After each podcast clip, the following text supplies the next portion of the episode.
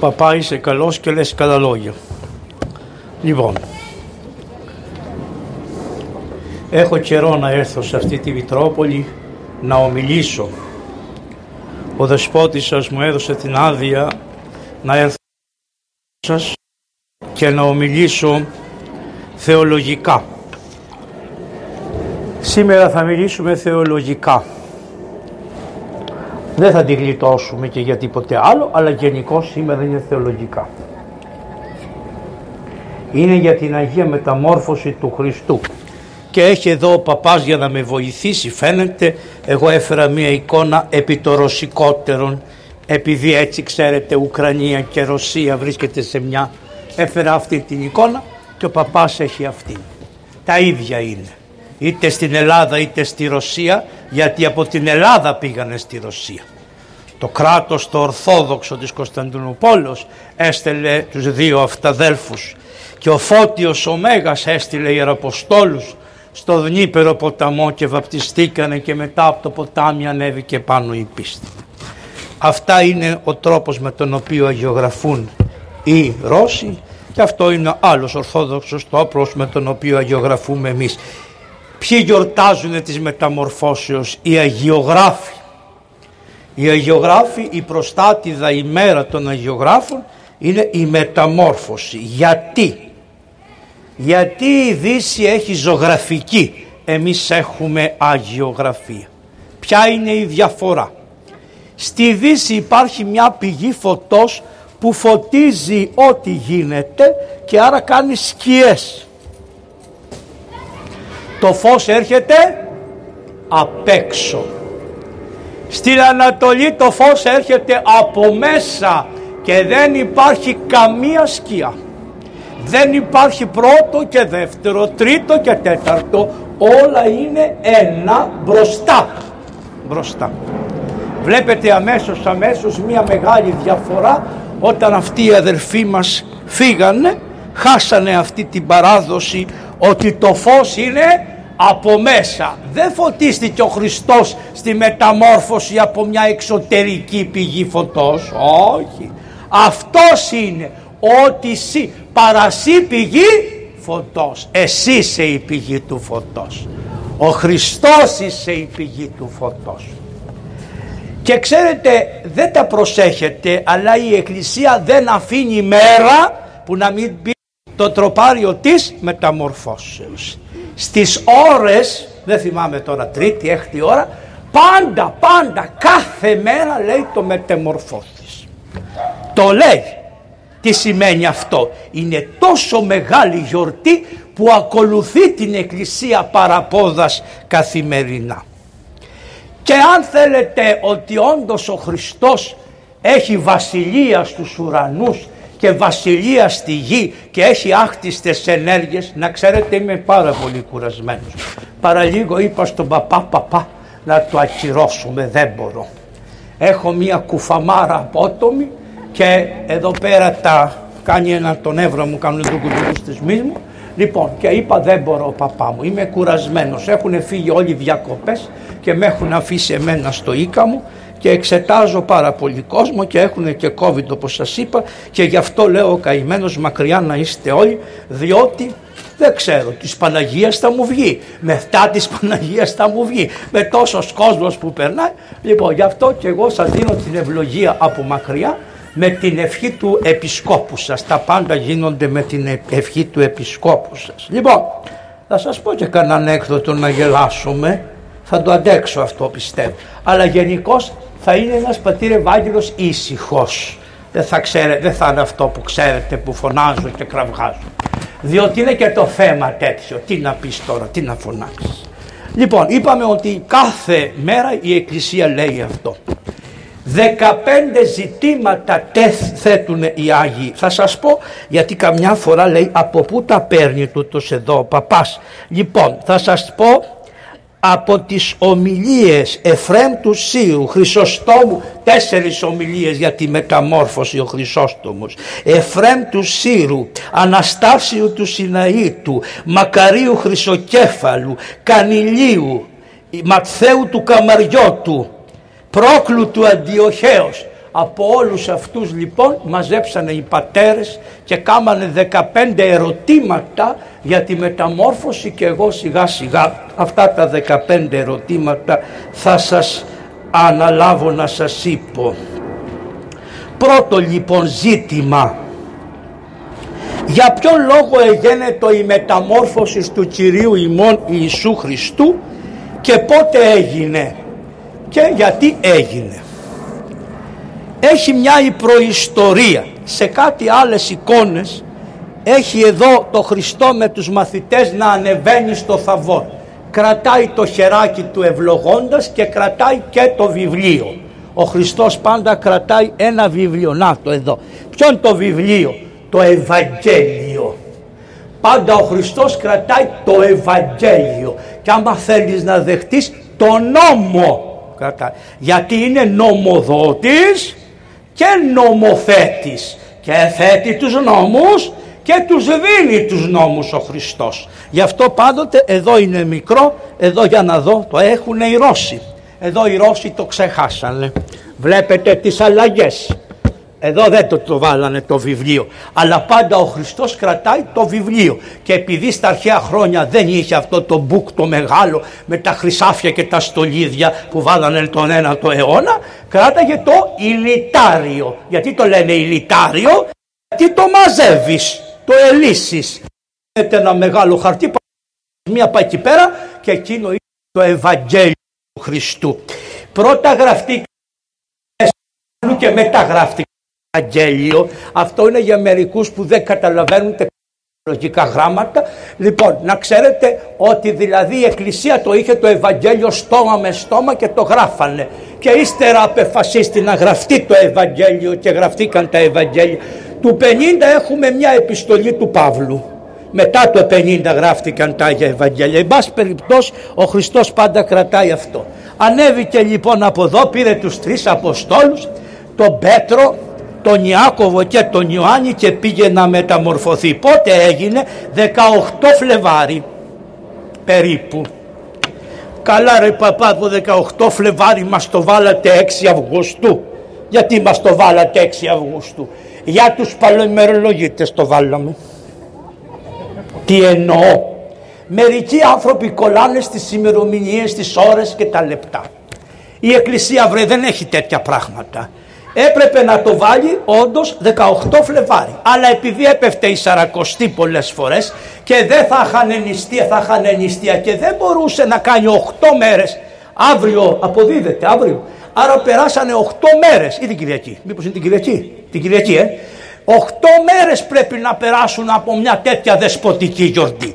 Άμα περνάγανε 8 μέρες μες στη Σαρακοστή για τη μεταμόρφωση και 8 μέρες για τον Ευαγγελισμό που δεν της τον κάνουν τη χάρη της Παναγίας, μία μέρα είναι η απόδοση την άλλη μέρα, τότε 8 και 8 16 από τις 40 μέρες της νηστείας 16 μέρες είχαν γίνει πανηγύρια.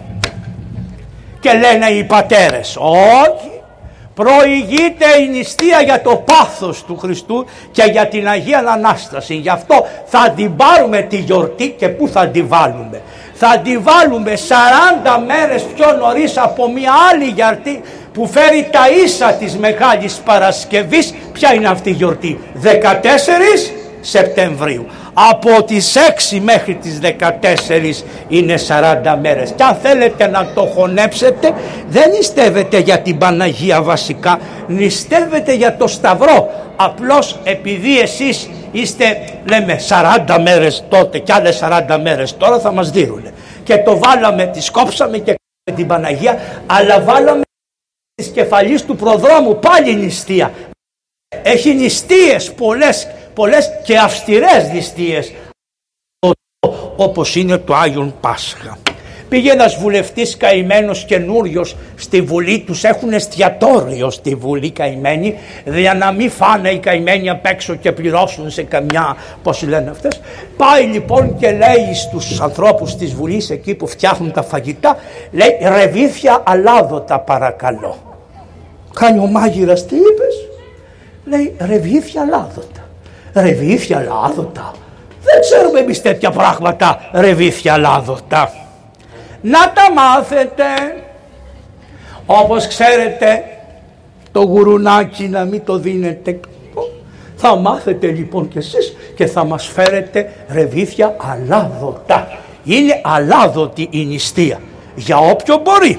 Για όποιον δεν μπορεί και γάλα και αυγά και ό,τι πρέπει σύμφωνα με τις οδηγίες του πνευματικού.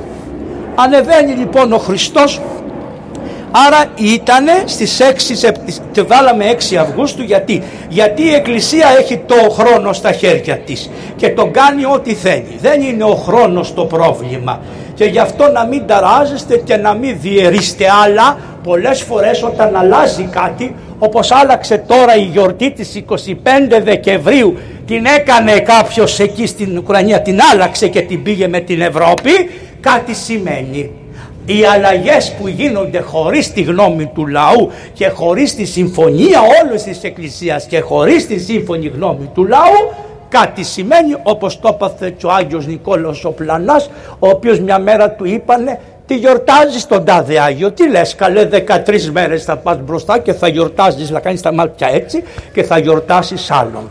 Προχωράμε παρακάτω. Τι σημαίνει; Ότι πάλι η Εκκλησία εν συνόλο ακολουθούμε πάντα την Εκκλησία και τους Αγίους Επισκόπους οι οποίοι μπορεί να κάνουν και λάθη. Θα σας πω ένα λάθος που κάνανε. Όταν έγινε ο Ματθίας, προχθές γιόρταζε ο Ματθίας, γιόρταζε ο Ματθίας. Πώς τον εκλέξανε το Ματθία οι Άγιοι Απόστολοι, η Εκκλησία; Όταν τελειώσανε από την Αγία Ανάληψη του Χριστού κατεβήκανε οι καημένοι και πήγανε και λένε Μωρέ υπάρχει ένας χώρος άδειος. Είχαμε εδώ ένα δωδέκατο Απόστολο που στο καλό πήγε επί των ίδιων τόπων. Πήγε στον ίδιο τόπο ο Πέτρος. Δεν λέει πήγε στην κόλαση. Τι καλός που είναι. Πήγε στον ίδιο τόπο. Είχε φτιάξει την κόλασή του μόνος του. Φυσάει γι' αυτό το κάνει αυτό πήγε στον ίδιο τόπο. Προσέξτε λοιπόν χριστιανοί να μην κάνουμε ίδιον τόπο, να μην έχουμε ιδιοτροπία, να μην κάνουμε δική μας παράδοση και να αυτό το πήγε στον ίδιο τόπο που λέει ο Πέτρος, ο, ο Ιούδας ο καημένος πήγε και τι έκανε, κρεμάστηκε. Αυτός λέγεται ίδιος τόπος. Η κόλασή σου είναι δικό σου τόπος. Δεν την έφτιαξε ο Θεός μάτια μου. Είναι δική σου δουλειά. Εσύ την κατασκευάζεις. Πάμε παρακάτω. Λοιπόν πήγε, λένε οι Απόστολοι μαζευτήκανε στη μέση η κυρία Θεοτόκος 120 ψυχές ανδρών. Ε, ωραίο δεν είναι, ανδρών. Λοιπόν, μαζευτήκανε και αυτοί και γυναίκες υπήρχαν και ψηφίσανε να βγάλουν τον Απόστολο που θα πάρει τη θέση του καημένου του Ιούδα. Λοιπόν και βγάλανε δύο. Και μετά οι Απόστολοι ενώ είχαν το δικαίωμα Είπανε όχι Κύριε εσύ καρδιογνώστης εσύ ο καρδιογνώστης διάλεξε από τους δύο ένα και του βάλαν του Θεού κληρό και διαλέξανε το Ματθία. Την ίδια ώρα ο Θεός τους ουρανούς γέλαγε. Γιατί τι είπε. Πολύ καλά κάνατε σαν εκκλησία Πολύ ωραία κάνατε, πόσο χαίρομαι που είστε πραγματικοί με το Άγιο Πνεύμα ενεργείτε, αλλά εγώ έχω διαλέξει Απόστολο. Ποιον είχε διαλέξει; Τον Παύλο. Αυτοί ψηφίσανε άλλους και τον Παύλο που δεν ήταν μαζί τους, που ήταν και εχθρός της Εκκλησίας, ο Θεός τον είχε διαλέξει να είναι στη θέση του Ιούδα και τον ονόμασαν 13ο των Αποστόλων, τον Παύλο. Και τι είπε, είναι σκεύος εκλογής μου, εγώ τον έχω εκλέξει. Εσείς εκλέξατε τους άλλους, εγώ έχω εκλέξει τον Παύλο. Του βαστάσε να βαστάσει τα δικαιώματά μου ενώπιον όλων των εθνών. Λοιπόν, είπαμε το πρώτο θέμα, γιατί τώρα μεταμορφώθηκε ο Χριστός. Γιατί, γιατί καημένοι οι Απόστολοι μέρες προτού να ανεβούνε από εδώ πήγανε στο Χριστό όλοι μαζί καθίσανε και τους λέει ο Χριστός ρε εσείς τι με λέει ο κόσμος ότι είμαι; Τι λέει ο κόσμος ότι είμαι; Ε, είπανε κάποιοι Απόστολοι Κύριε σε λένε ότι είσαι ένας από τους προφήτες. Κύριε σε λένε ότι είσαι ο Μωυσής. Κύριε σε λένε ότι είσαι ο Ηλίας ή ένας από τους προφήτες. Γυρνάει ο Χριστός, εσείς ρε τι με λέτε ότι είμαι, δεν έλεγε ρε ο Χριστός. Λοιπόν, ναι, αλλά εγώ τα κάνω λίγο πιο ζωντανά. Λοιπόν, τους λέει ο Χριστός, εσείς τι με λέτε ότι είμαι; Και τι λένε αυτοί. Δεν μίλησε κανείς, ποιος μίλησε; Ο Πετράκος, τι είπε; Κύριε, σύ ο Χριστός, ο Υιός του Θεού, του ζώντος. Μπράβο ρε Πέτρε του λέει, γε βαρ Ιωνά. Βαρ σημαίνει μπαμπά σου. Μπαμπά που έχεις μπαμπά τον Ιωνά. Τι σημαίνει Ιωνάς; Περιστέρι στα εβραϊκά. Περιστερά σημαίνει. Ε, το βλέπετε. Περιστέρι. Τι είναι; Ο Σύ. Περιστερά το Πνεύμα του Άγιον. Η περιστερά που βγήκε από το και πήγε στην Κιβωτό και έφερε το κλαδί και είπε έλεος και ειρήνη μεταξύ του Θεού και των ανθρώπων. Μπράβο του λέει ρε Βαριονά, μπράβο ρε γε του Ιωνά, μπράβο διότι δεν το αποκάλυψε σάρκα και αίμα αλλά ο πατήρ μου ο εν της ουρανής σου το αποκάλυψε ότι εγώ είμαι ο Υιός του Θεού του ζώντος. Ναι, ευχαριστώ πολύ και που το πες; Και που το πες όταν ήρθε η ώρα το ξύπες. Το ξέρεις το είπα ξύπα. Ναι. Ήρθε ένα παιδάκι σήμερα πολύ ερωτευμένο και μου λέει πάτερ είμαι πολύ... Ρε άστα αυτά δεν ξέρω. Εσείς τα έχετε είπα ξύπα.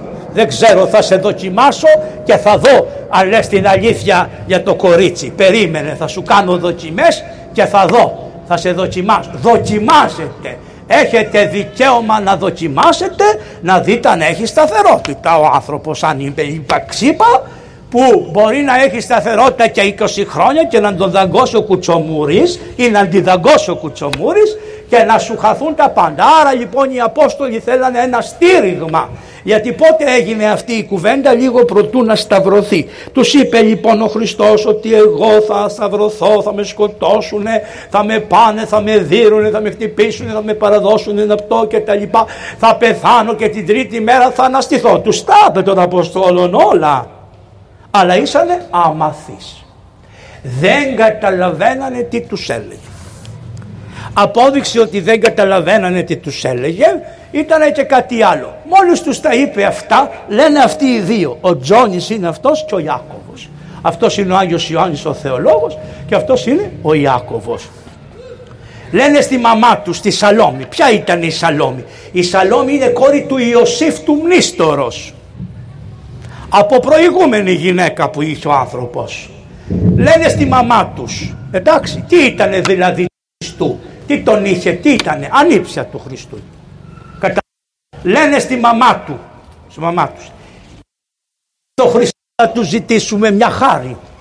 Και ενώ ήταν ο Χριστός και ετοιμαζόταν για το σταυρό, πάνε και του λένε, τι λέει η μαμά, αυτές οι μαμάδες που είναι παντού στον κόσμο, όχι, στο δυτικό κόσμο και στον εβραϊκό. Από τη Συρία και παίρνουν διαφορετικά αυτές οι μαμάδες που ανακατεύονται από τα κρεβάτια μέχρι οτιδήποτε των παιδιών. Αυτή η μάνα ήθελε το γιο της, τα γιο της, τα δύο αυτά παιδάκια και πάνε στον Ιησού Χριστό και του λένε Κύριε να σου πω κάτι λέει η μανούλα. Ο Χριστός τώρα ήξερε τι ήθελε να του πει. Λέει για πες μπορείς όταν θα έρθεις στη βασιλεία σου να βάλεις τα παιδάκια μου δεξιά και αριστερά δηλαδή ούτε λίγο ούτε πολύ ζήτησε να πάνε εδώ και εδώ. Και να κρίνουν τουλάχιστον ήταν ταπεινή η κακομήρα τις 12 φυλές του Ισραήλ δεν είπε να κρίνουν όλο τον κόσμο έστω να κρίνουν τις 12 φυλές του Ισραήλ.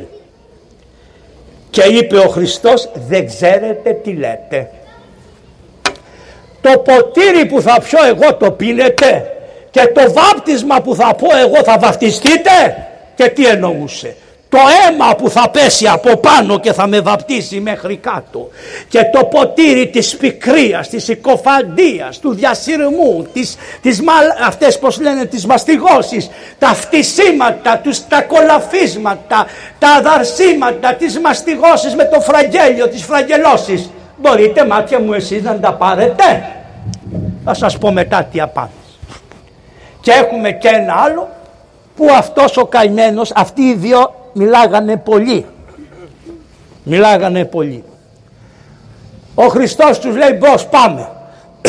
Λένε αυτοί Κύριε θα πάμε από γύρω γύρω δηλαδή από τον Ιορδάνη ή να περάσουμε μέσα από τη Σαμάρια να πάμε στα Ιεροσόλυμα να μην κουραστούμε πολύ. Ήτανε και πονηροί γιατί μια φορά τους πήγε στον αέρα. Ενώ τους λέει πηγαίνετε εσείς και πήγανε οι μισοί και άλλοι μισοί μείνανε μαζί του και όταν πήγανε οι μισοί βρήκανε τον Χριστό με δύο-τρεις μαθητές και τους περίμενε τον Ιεροσολύμων. Άρα πήγανε φστ, σηκωτοί. Απλώς δεν τα καταλαβαίνετε, τα λέει το Ευαγγέλιο, αλλά χρειάζεστε τους Αγίους Πατέρες για να σας ερμηνεύσουν ακριβώς τι λέει. Όταν πήγανε, τον βρήκανε στη γιορτή μαζί με άλλους δύο-τρεις. Λοιπόν, του λένε αυτοί. Κύριε του λέει να ρωτήσουμε τους Σαμαρίτες άμα μας αφήσουν να περάσουμε από τη γη τους. Λέει δεν πάτε. Πήγαν αυτοί και πήρανε αυτοί κάτι ξύλα και λέει ούξου ρε, ούξου ρε, ούξου. Μην πατήσετε στον τόπο μας, μην περάσετε από εδώ ρε, μην περάσετε. Πάνε στο Χριστό και του λένε μας διώξανε λέει και κακώς μας διώξανε. Καλά λέει ο Χριστός δεν πειράζει. Αυτός ο Χριστός είναι όλος το δεν πειράζει. Πειράζει του λένε Κύριε. Θέλεις να παρακαλέσω με τον πατέρα σου όπως παρακάλεσε ο Ηλίας να πέσει φωτιά από τον ουρανό να τους κάψει όλους; Χαρά οι Απόστολοι, χαρά οι Θεούς οι Χριστιανοί, χαρά, χαρά, όλοι αυτοί έχουν μια χαρά να πέσει φωτιά να κάψει όλους τους άλλους, τους μουσουλμάνους, όλους, να καούν όλοι και να μείνουν μόνο αυτοί. Και λέει ο Χριστός, δεν είδατε πλοίου πνεύματος εστέ, βρε εμείς δεν είμαστε έτσι.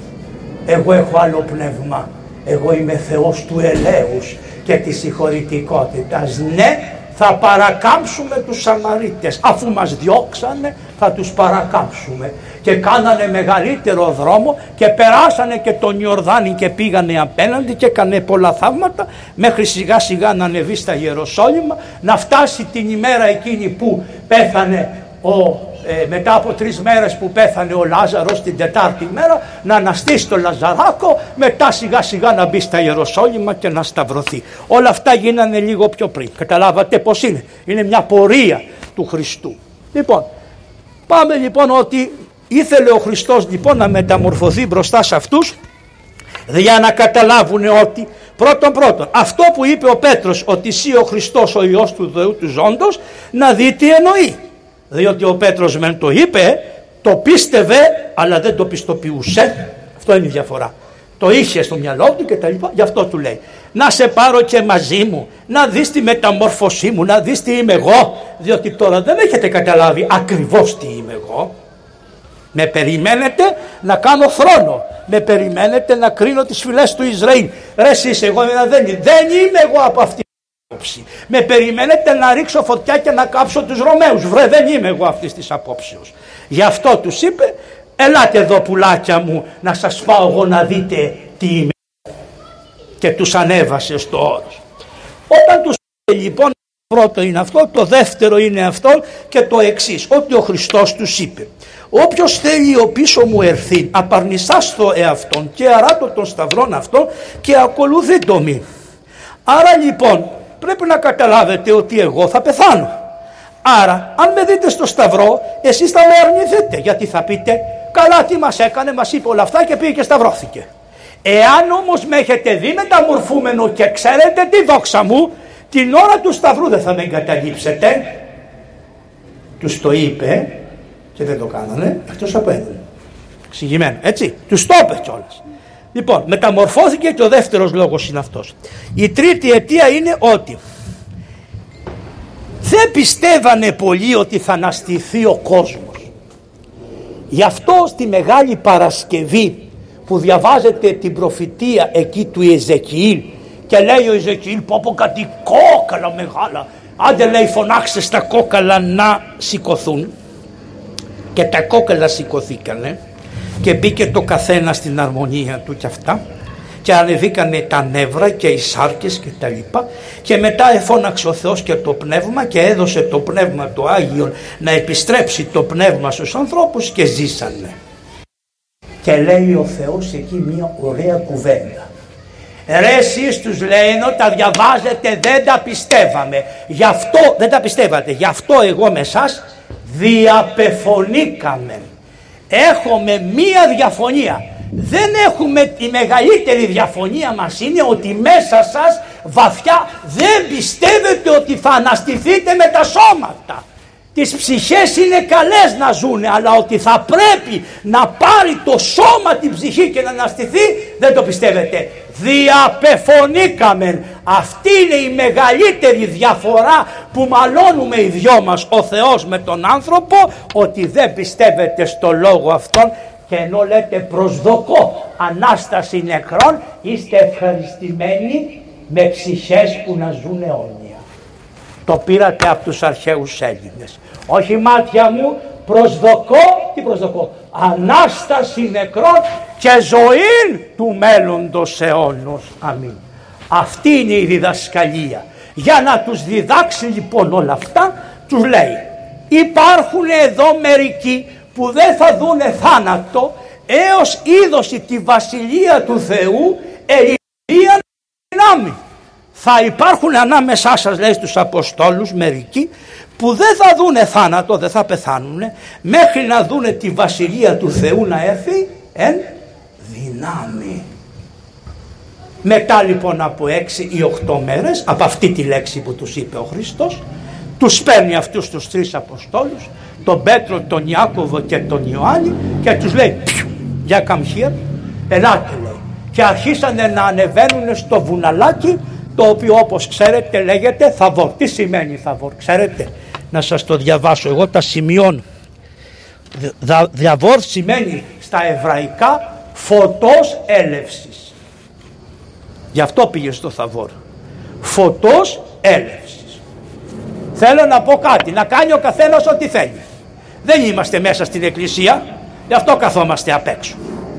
Να καπνίζει τα τέτοια με την άνεσή του. Όχι να βλέπω τον καπνό να βγαίνει από τα μαλλιά, με την άνεσή του να καπνίζει. Δεν με πειράζει τίποτα. Είμα, ακούστε μωρέ, αφήστε τα όλα αυτά. Δεν είμαστε μες στο ναό, είμαστε απ' έξω. Στα σαυλά του Κυρίου. Ε, πειράζει. Άμα που, άντε καημένε, καημένε. Πόσα προξενιά γίνανε στην εκκλησία. Πήγαινε ο άλλος, έβλεπε μια κοπέλα. Αυτά δηλαδή, άσε καημένε, γι' αυτό είναι η εκκλησία. Πού θα ξαναβρείτε ποτέ εκκλησία, μαζεμένο κόσμο. Που, γι' αυτό θα παρελάσουν τώρα μέχρι τον Οκτώβριο θα γεμίσει ο τόπος γιατί τους βλέπουν όλους μαζεμένους και σου κάνουν και κάτι. Έτσι ωραία, όλα ευλογημένα είναι. Μ' αρέσει που βάλες αυτό παπά να μην μου στάζει το ρετσίνι στο κεφάλι. Ωραίο είναι αυτό. Προχωράμε. Αυτά είναι οι τρεις λόγοι που τους πήρε τους καημένους και τους μεταμορφώθηκε. Αυτός είναι η πρώτη, το πρώτο θέμα. Το δεύτερο θέμα είναι μεταμορφώθηκε ακριβώς αυτό που σας ανέλησα προηγουμένως εγγύς του, του, του πάθους του. Δηλαδή πότε μεταμορφώθηκε περίπου 18 Φλεβάρι σας είπα το γιατί. Το τρίτο ζήτημα είναι γιατί δεν μεταμορφώθηκε ενώπιον πολλών. Δεν μπορούσε να πάρει εκεί όλους και τους Αποστόλους και τη μαμά τη μαμά τη μαμά την κυρία Θεοτόκο. Η κυρία Θεοτόκος είναι μες στη μεταμόρφωση αλλά δεν τη βλέπετε εσείς. Είναι κρυμμένη. Γι' αυτό το τροπάριο τι λέει; Για ψάτε το τροπάριο όλοι μαζί. Μετεμορφώθης εν τόρη Χριστέ ο Θεός δείξα στις μαθητές τη δόξαν σου καθώς η δύναντο λάμψον και ημί. Το φως σου το πρεσβείες δεν υπάρχει. Η μία γιορτή παραδίνει στην άλλη. Η μεταμόρφωση παραδίνει στην θεομητορική εορτή της κοιμήσεως. Άμα διαβάσετε όλα τα πολιτικιά που ψέλνουμε η μία γιορτή απολύει και μεταφέρεται στην άλλη δίδει τη λαμπάδα δηλαδή τη δάδα η μία γιορτή στην άλλη Άρα και μόνο από το τροπάριο η Παναγία είναι μέσα. Αλλά υπάρχει και κάπου αλλού που θα το καταλάβετε αμέσως. Παρακάτω που θα σας πω. Πάμε λοιπόν το τρίτο ζήτημα είναι ότι μετεμορφώθη εναντίον πολλών. Γιατί δεν πήγε σε πολλούς. Γιατί; Πρώτον. Δεν τους θέλει τους πολλούς ο Θεός. Χαρακτηριστικό θα με συγχωρέσετε κάθομαι να ξέρετε στάζω υδρότα δεν ξέρω εσείς πως είστε. Λοιπόν δεν τους θέλει πολλούς ο Θεός. Δεν τους θέλει. Δεν μου λέτε όταν ανέβηκε στο Σινά ο Μωυσής ποιους πήρε. Πήρε τους παπάδες. Άντε λέει ελάτε εσείς, το λεβιτικό γέννη. Πήρε τον Ααρών. Πήρε τον Όρ. Τον πήρε. Και τους φτάσανε μέχρι τους πρόποδες του Σινά. Παπαδάκια μου εδώ θα καθίσετε εσείς. Μέχρι εκεί. Γιατί θα μου κάνετε μια βρωμοδουλειά μετά και γι' αυτό να μην ανεβείτε μαζί μου στο, στο, στο Σινά. Παίρνει τον Ιησού του Ναβί όμως, το παιδάριον Ιησού του Ναβί που τον έκαμε στρατηγό και που του έδωσε την εξουσία μετά το Μωυσή είναι ο Ιησούς του Ναβί. Τον ανέβασε λίγο πιο ψηλά και του λέει κάτσε εδώ γιατί είπε ο Θεός μην ακουμπήσει κανένα στο Σινά. Μόνος σου θα ανέβεις στο Σινά Μωυσή. Όλο μονάχος θα ανέβεις και θα προχωρήσεις και θα μπεις στο γνώφο της αγνωσίας. Θα μπεις δηλαδή σε ένα σύννεφο, να καλή ώρα όπως έρχονται τέτοια σύννεφα, αλλά θα είναι τόσο σκοτεινό επειδή θα είναι τόσο φωτεινό. Προσέξτε, ε, τόσο φωτεινό θα είναι που για σένα θα είναι σκοτεινό επειδή θα είναι τόσο φωτεινό.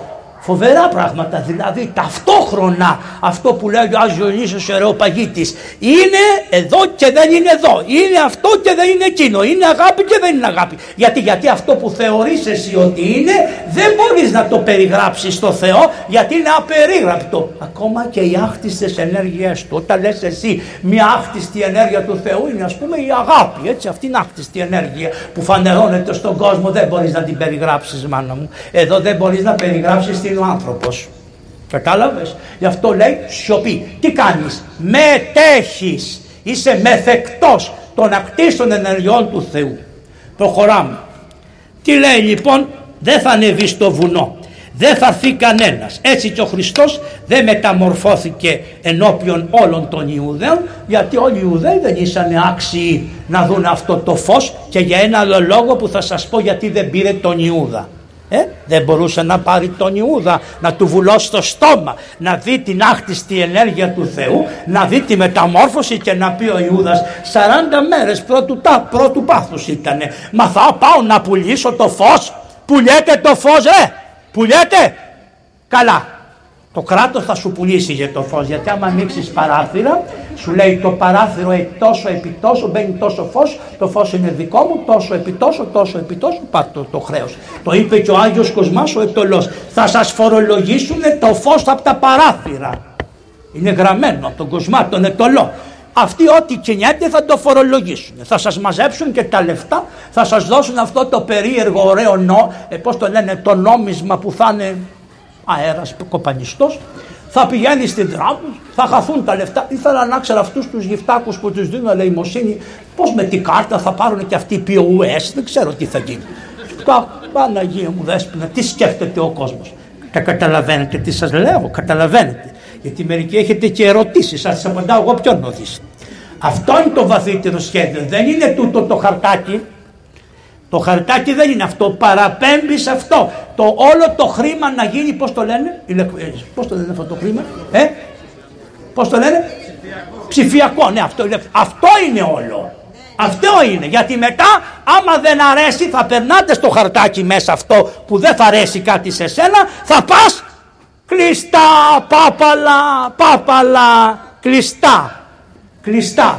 Δεν υπάρχει μεγαλύτερος φασισμός από αυτό. Το αντιλαμβάνεστε. Έτσι, τούκου, τούκου, τούκου, τούκου, προχωράει. Λοιπόν, είπα να μην πω, αλλά δεν αντέχω να μην πω, γιατί βλέπω τα μάτια και λένε όλα τα θεούσικα θα μας πεις, δεν θα μας πεις και κάτι από αυτά που μας καίνε καθημερινά. Θα σας πω και καθημερινά, θα σας πω και ένα αστείο. Θα σας πω μετά που θα φτάσουμε εδώ στο Μωυσέα, τον καλό το Μωυσέα. Λοιπόν, προχωράμε παρακάτω. Αυτό είναι το τρίτο ζήτημα. Το τέταρτο ζήτημα το τέταρτο ζήτημα είναι γιατί είπαμε δεν τους πήρε όλους τους μαθητές διότι θα έπρεπε να πάρει και τον Ιούδα. Θα πάρει τον Ιούδα μαζί του και να πάρει και τους υπολείπους Αποστόλους, όλους τους Αποστόλους. Γιατί άμα δεν έπαιρνε τον Ιούδα, έπαιρνε όλους τους Αποστόλους και του λέγε εσύ προδοτάκο κάτσε εδώ, θα έλεγε αυτός τη Μεγάλη Τετάρτη. Κύριε με ξεχώρισε τους μαθητές. Ενώ τη Μεγάλη Τετάρτη τι ακούμε; Ρε Ιούδα λέει μήπως τους άλλους τους έκανα κάτι παραπάνω από ό,τι έκανα σε σένα; Μήπως δεν έπινα τα πόδια και τα δικά σου; Μήπως δεν σου έκανα να κάνεις θαύματα; Μήπως δεν σου έδωσα την πύρα; Τι είναι η πύρα; Η πύρα είναι η φωτιά. Ποια είναι η φωτιά; Η τσέπη. Σου έδωσα εσένα το ταμείο. Δεν στο έδωσα ρε Ιούδα. Τι θέλεις. Ό,τι έκανα στους άλλους.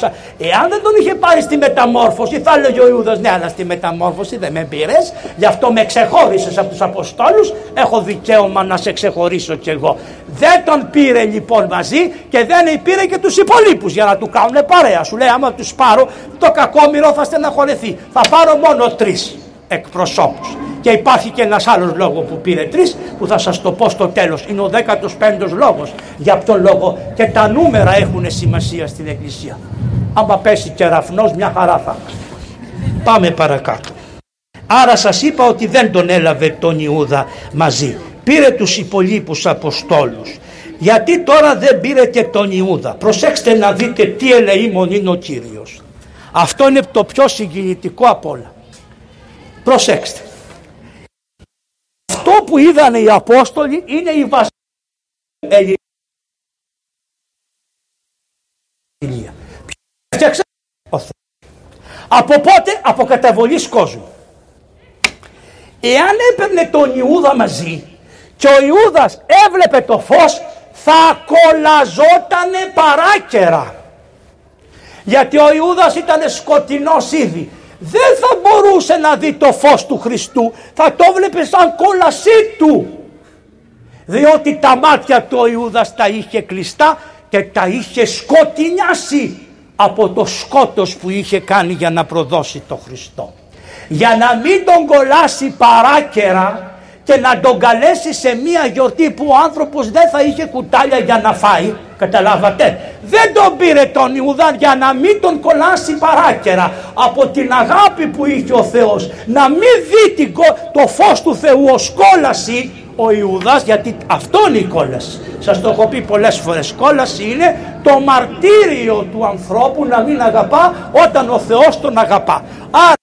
Άρα έβλεπε την αγάπη του Χριστού που θα έλαμπε και τα, και τα ρούχα του Χριστού θα έλαμπε ενώ αυτός τίπο, τι σκεφτόταν, τι σκεφτόταν; Να τον επουλήσει, να τον εκδίσει, να τον φραγγελώσει μέχρι εκεί έφτανε ναι, μέχρι εκεί έφτανε. Δεν πίστευε ότι θα τον σκοτώσει. Σε αυτό να του δώσετε ένα δίκιο. Δεν πίστευε ο κακομύρης ότι θα τον σκοτώνανε τον Χριστό πίστευε ότι θα περάσει όλα τα μαρτύρια, γι' αυτό μεταμεληθείς, όταν είδε ότι του πηγαίνανε στο σταυρό, μεταμεληθείς, πήγε και πέταξε τα τριάκοντα αργύρια και απελθόν απίνξαν το. Πήγε και πνίγηκε. Και καμιά φορά άμα πάει κανείς σε κανένα πνευματικό και λέει κάτι αμαρτίες χοντρές, πολύ χοντρές αμαρτίες, πολύ χοντρές αμαρτίες δεν είναι τίποτα ούτε τα πορνικά ούτε τίποτα. Η συκοφαντία είναι η μεγαλύτερη αμαρτία που μπορεί να κάνει άνθρωπος. Δεν διορθώνεται ποτέ. Δεν μπορώ να σας πω. Ίσως και γι' αυτό είμαι πολύ καταβεβλημένος γιατί θα μου είπε κάτι χρόνια για κάποιον άνθρωπο κάτι ότι του έκανε που δεν του ποτέ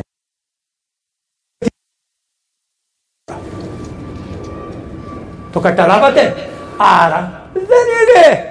Υπάρχουν αμαρτίες πολύ βαριές οι οποίες είναι κολλάσιμες, κολλάζεσαι, δεν μπορείς να δεις το φως του Χριστού. Γιατί, γιατί δεν διορθώ. Όλα αυτά που κάνεις θα κάνεις με το σώμα σου, ξέρω εγώ, αλλά η συκοφαντία ρίχνεις ένα βέλος και τα αφήνεις και να πηγαίνει, πηγαίνει, πηγαίνει και μπορούν να περάσουν 40 χρόνια και να πάει ο άνθρωπος να θέλει να παντρευτεί και να του λένε τι λες καλέ, εσύ είχες πειράξει ένα παιδί, δεν σου δίνουμε την κόρη. Του καταστρέφεις όλη τη ζωή, όλο το βίο που λέγανε οι αρχαίοι και οι σύγχρονοι Έλληνες και η Αγία Γραφή. Πάμε παρακάτω. Λοιπόν, το καταλάβατε γιατί δεν τον πήρε τον Ιούδα και να μην τον κολλάσει παράκαιρα. Γιατί πήρε τον Πέτρο και τον Ιάκωβο και τον Ιωάννη; Γιατί; Γιατί τώρα πήρε τον Πέτρο; Τον Πέτρο το βλέπετε. Ε; Θα σας κάνω και τις αντιστοιχίες. Δεν πειράζει τα μικρόφωνα, θα μ' ακούτε. Λοιπόν, ο Πετράκος είναι από εδώ. Εδώ είναι ο Τζόνης, ο Ιωάννης και εδώ είναι ο Ιάκω. Αυτά είναι αδέλφια. Είναι αδέλφια αυτά τα δύο. Είχαν η μαμά, ποιαν είπαμε, τη Σαλόμ, τη Μυροφόρ. Αυτός εδώ είναι ο Ηλίας. Κοίταξε τι θέλει να κάνει ο Θεός. Ο Ηλίας παντρεύτηκε ποτέ. Ποτέ. ποτέ. Είπες στο Θεό. Κύριε δεν θα φάω κρέας στον αιώνα.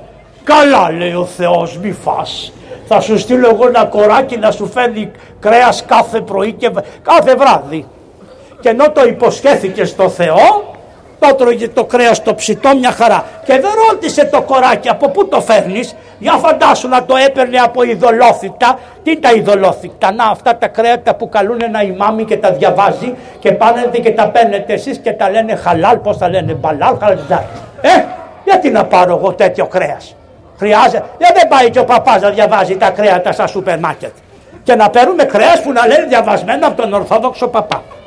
Ε, έτσι δεν είναι; Ε, ο, προ, ο καημένος ο Ηλίας δεν ρώτησε το Θεό από πού αυτός ο κόρακας μου φέρνει και κρέας ψητό; Από ποιο θυσιαστήριο; Ο Θεός σας πληροφορώ είχε διατέξει το κοράκι να παίρνει κρέας ψητό από αυτό που οι κρυμμένοι προφήτες του Ισραήλ θυσιάζανε στο Θεό από αυτό το κρέας έφερνε όπως λέει ο Άγιος Ιωάννης ο Χρυσόστομος για τον Ηλία του πήγαινε το βράδυ ναι αλλά είχε πει δεν θα φάω κρέας τον αιώνα μάτια μου σέκοψε η λόρδα και το άλλαξες αυτό που υποσχέθηκες σεισμός γίνεται Λοιπόν, με βλέπεις φαντάσου να μην ήμουν και λίγο καταβεβλημένος, ε.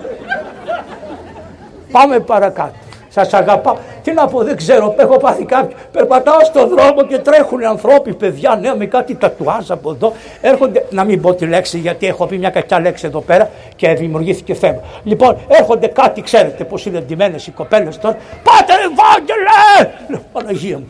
Πάω με την παπαδιά σε ένα θέατρο. Έχετε ένα κοριτσάκι το οποίο ήταν λες και βγήκε από τη θάλασσα και λέει Ο πνευματικός μου φωνάζει. Λέει παπαδιά, Πάμε να σε πάρω μου λέει αυτή εδώ πέρα.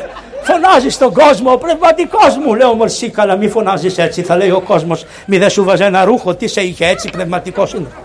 Λοιπόν, αυτά λίγο για να κάνουμε μια καμψούλα. Όπως τα αεροπλάνα, ξέρεις, κάνουν ένα έτσι και ξανά. Είμαστε θεολογία. Αυτά που σας λέω είναι βαθιά. Βλέπετε τι έχει το Ευαγγέλιο. Προχωράμε. Λοιπόν, ε, εδώ δεν παντρεύτηκε ποτέ. Τούτο το καημένο ήθελε να παντρευτεί. Παντρεύτηκε. Τι κάνει ο Θεός; Βάζει τον απάντρευτο και από κάτω τον παντρεμένο. Για να του πει ίσα είσαστε. Η σοφροσύνη του γάμου με την παρθενία ίσα είσαστε. Να κοπεί αυτό το παραμύθι. Φως μοναχών, άγγελοι. Φως ανθρώπων, μοναδική πολιτεία. Ναι.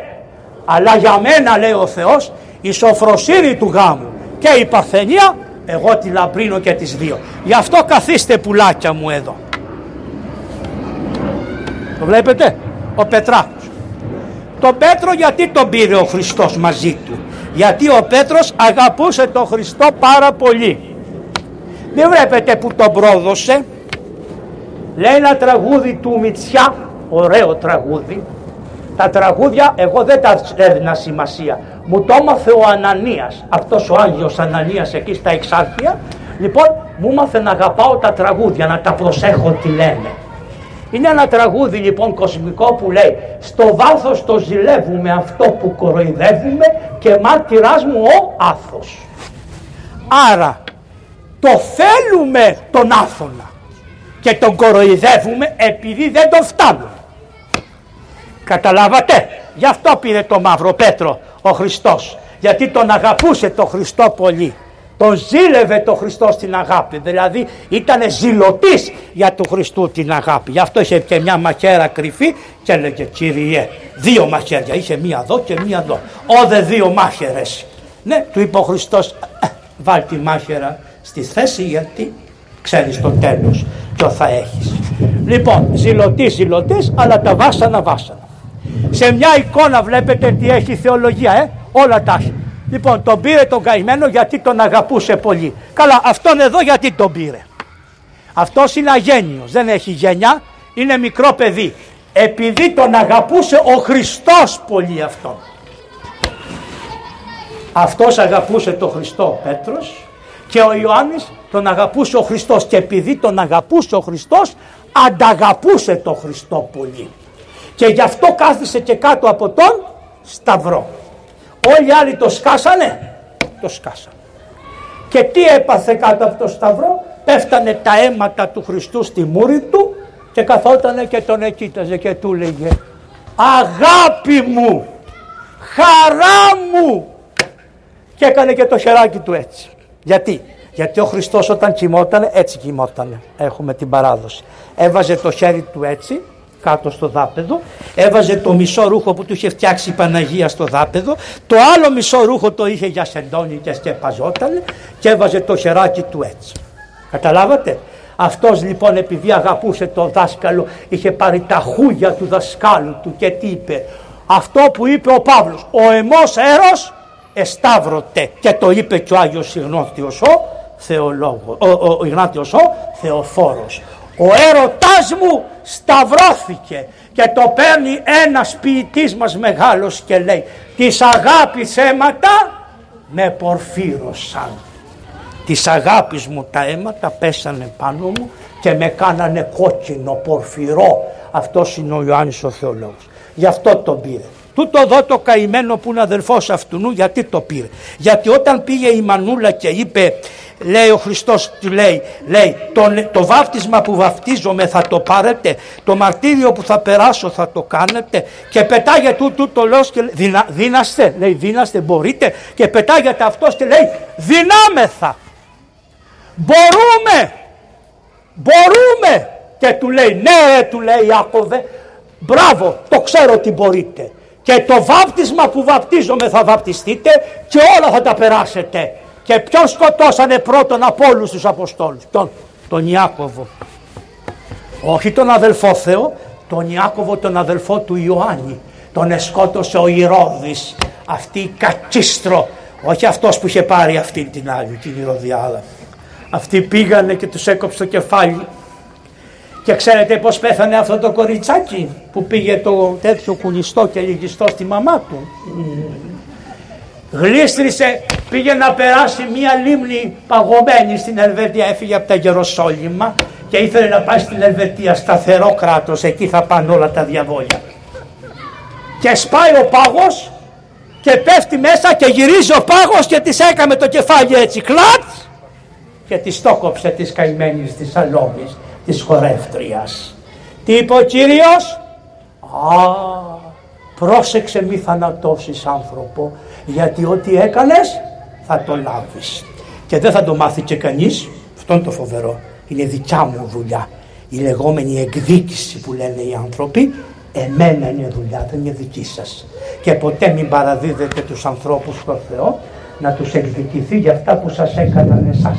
Δεν υπάρχει χειρότερη αμαρτία να λέτε στο Θεό να γίνει κακός, να εκδικηθεί εσάς γιατί η γειτόνισσα σας πήρε ένα κομμάτι χωραφιού ή οι γονείς κτλ. κτλ. Αυτά είναι ανεπίτρεπτα και σας τα λέω γιατί ετοιμαζόσαστε για τη μεγάλη γιορτή της Θεοτόκου.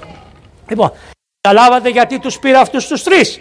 Πήρε λοιπόν αυτούς τους τρεις. Καταλάβατε γιατί τον Ιούδα δεν τον πήρε και πάμε να δούμε τι άλλο ερώτημα έχει εδώ πέρα οι Άγιοι Πατέρες να το δούμε.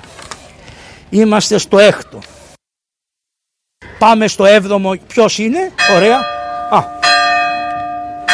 Εννιά πήγε. Καλά πάμε. Λοιπόν. Προχωράμε τώρα. Γιατί ο Χριστός τους πήρε λοιπόν μισό λεπτό να δω τι λέει γεστημανή αυλή. Α, τα δύο αυτοί εδώ πέρα αυτός εδώ και οι τρεις αυτοί ακολουθήσανε τον Χριστό όταν τον πιάσανε. Από τη Γεστημανή τον πήραν από πίσω τον Χριστό. Πηγαίνανε μπροστά οι φαντάροι, τον παπάδων ο στρατός, από πίσω πηγαίνανε αυτοί οι τρεις. Ο Πέτρος με τις μάχαιρες, ο Ιωάννης και ο Ιάκωβος. Γιατί, γιατί ο Ιωάννης και ο Ιάκωβος είχαν ένα σπίτι που το μισό το πουλήσανε στον Καϊάφα και άρα ήταν γνωστοί του Καϊάφα και άρα μπορούσαν να μπουν μέσα. Από πού μπαίνανε, από την κυρία Πόρτα, ο. Θυμάστε που τα παλιά τα σπίτια στα χωριά με τις μάντρες εκτός από την κυρία Πόρτα είχαν μια άλλη πορτούλα μικρή μικρή που επικοινωνούσε το ένα σπίτι και σήμερα στα Λιονόρος υπάρχουν τέτοια που επικοινωνούν τα σπίτια με κάτι σκαλίτσες κάτι τέτοια. Από εκεί μπήκανε τα δυο πουλάκια μου αυτά. Ο Πέτρος καθόταν στην πόρτα και έβλεπε, έκανε Και τον είδανε αυτοί ότι ήρθε στο μαρτύριο του Χριστού που τον εφραγγελώνανε και τον εδέρνανε και που του έδωσε ο δούλος του αρχιερέως. Αυτός ο ανάπηρος που τον έκανε καλά ο Χριστός και του είπε ναι πήγαινε και μικέτη αμάρτανε ή να μη τυχείρον σε βρει, μήπως σε βρει κάτι χειρότερο. Αυτός ήταν ο γλύφτης, ο τσανακογλύφτης που έκανε στους Φαρισαίους και τους έδωσε, αυτός του έδωσε τη σκαμπίλα που του λέει έτσι αποκρίνεσαι στον αρχιερέα και τον βάλανε μέσα τον Πέτρο. Άρα αυτοί οι τρεις ήσανε μαζί του και εκεί που τον δίρανε και που τον χτυπήσανε το Χριστό. Πάμε παρακάτω και τον είδανε να κρίνεται και να καταδικάζεται. Επειδή λοιπόν θα βλέπανε την κρίση του Χριστού και θα βλέπανε το Χριστό πως είχε γίνει χωρίς μούρι, χωρίς τίποτα για να μην σκανδαλιστούν μεταμορφώθηκε ενώπιον αυτών ώστε την ώρα που πάθαινε αυτά να θυμούνται τη μεταμόρφωση και να λένε δεν είναι αυτό. Με τη θέλησή του τα πάσχει. Ξέρουμε ότι είναι Θεός. Τέλειος Θεός και τέλειος άνθρωπος καταλάβατε. Αλλά όμως το ξεχάσανε γιατί ο Πέτρος το ξέχασε. Που πήγε αυτή η γυναίκα. Εμένα ξέρετε πως με λένε στη, στη Σερβία το παρατσούκλι μου. Με λένε Πετράκο. Άμα πάτε στη Σερβία, στα μοναστήρια, επειδή ακούνε τις ομιλίες, λένε Πετράκο. Γιατί λέει ο Πετράκος, ο Πετράκος, ο Πετράκος λοιπόν τρεις γυναίκες, ε, τρεις γυναίκες έτσι, που παντρεύτηκε κιόλας και δεν έπρεπε να φοβάται τις γυναίκες, ενώ φαίνεται άμα παντρεύεσαι φοβάσαι τις γυναίκες, δεν ξέρω γιατί. Σηκώθηκε και τους είπε ναι, ναι, ναι, δεν τον ξέρω τον άνθρωπο και τον επρόδωσε τον Χριστό, γι' αυτό είπε μετά ότι ο Ιούδας πήγε στον ίδιο τόπον. Δεν είπε ότι ήταν προδότης, αλλά ότι ο Ιούδας είχε διαλέξει τον τόπο του, όπως δυστυχώς το διάλεξα και εγώ τη Μεγάλη Πέμπτη, που αρνήθηκα το Χριστό τρεις φορές.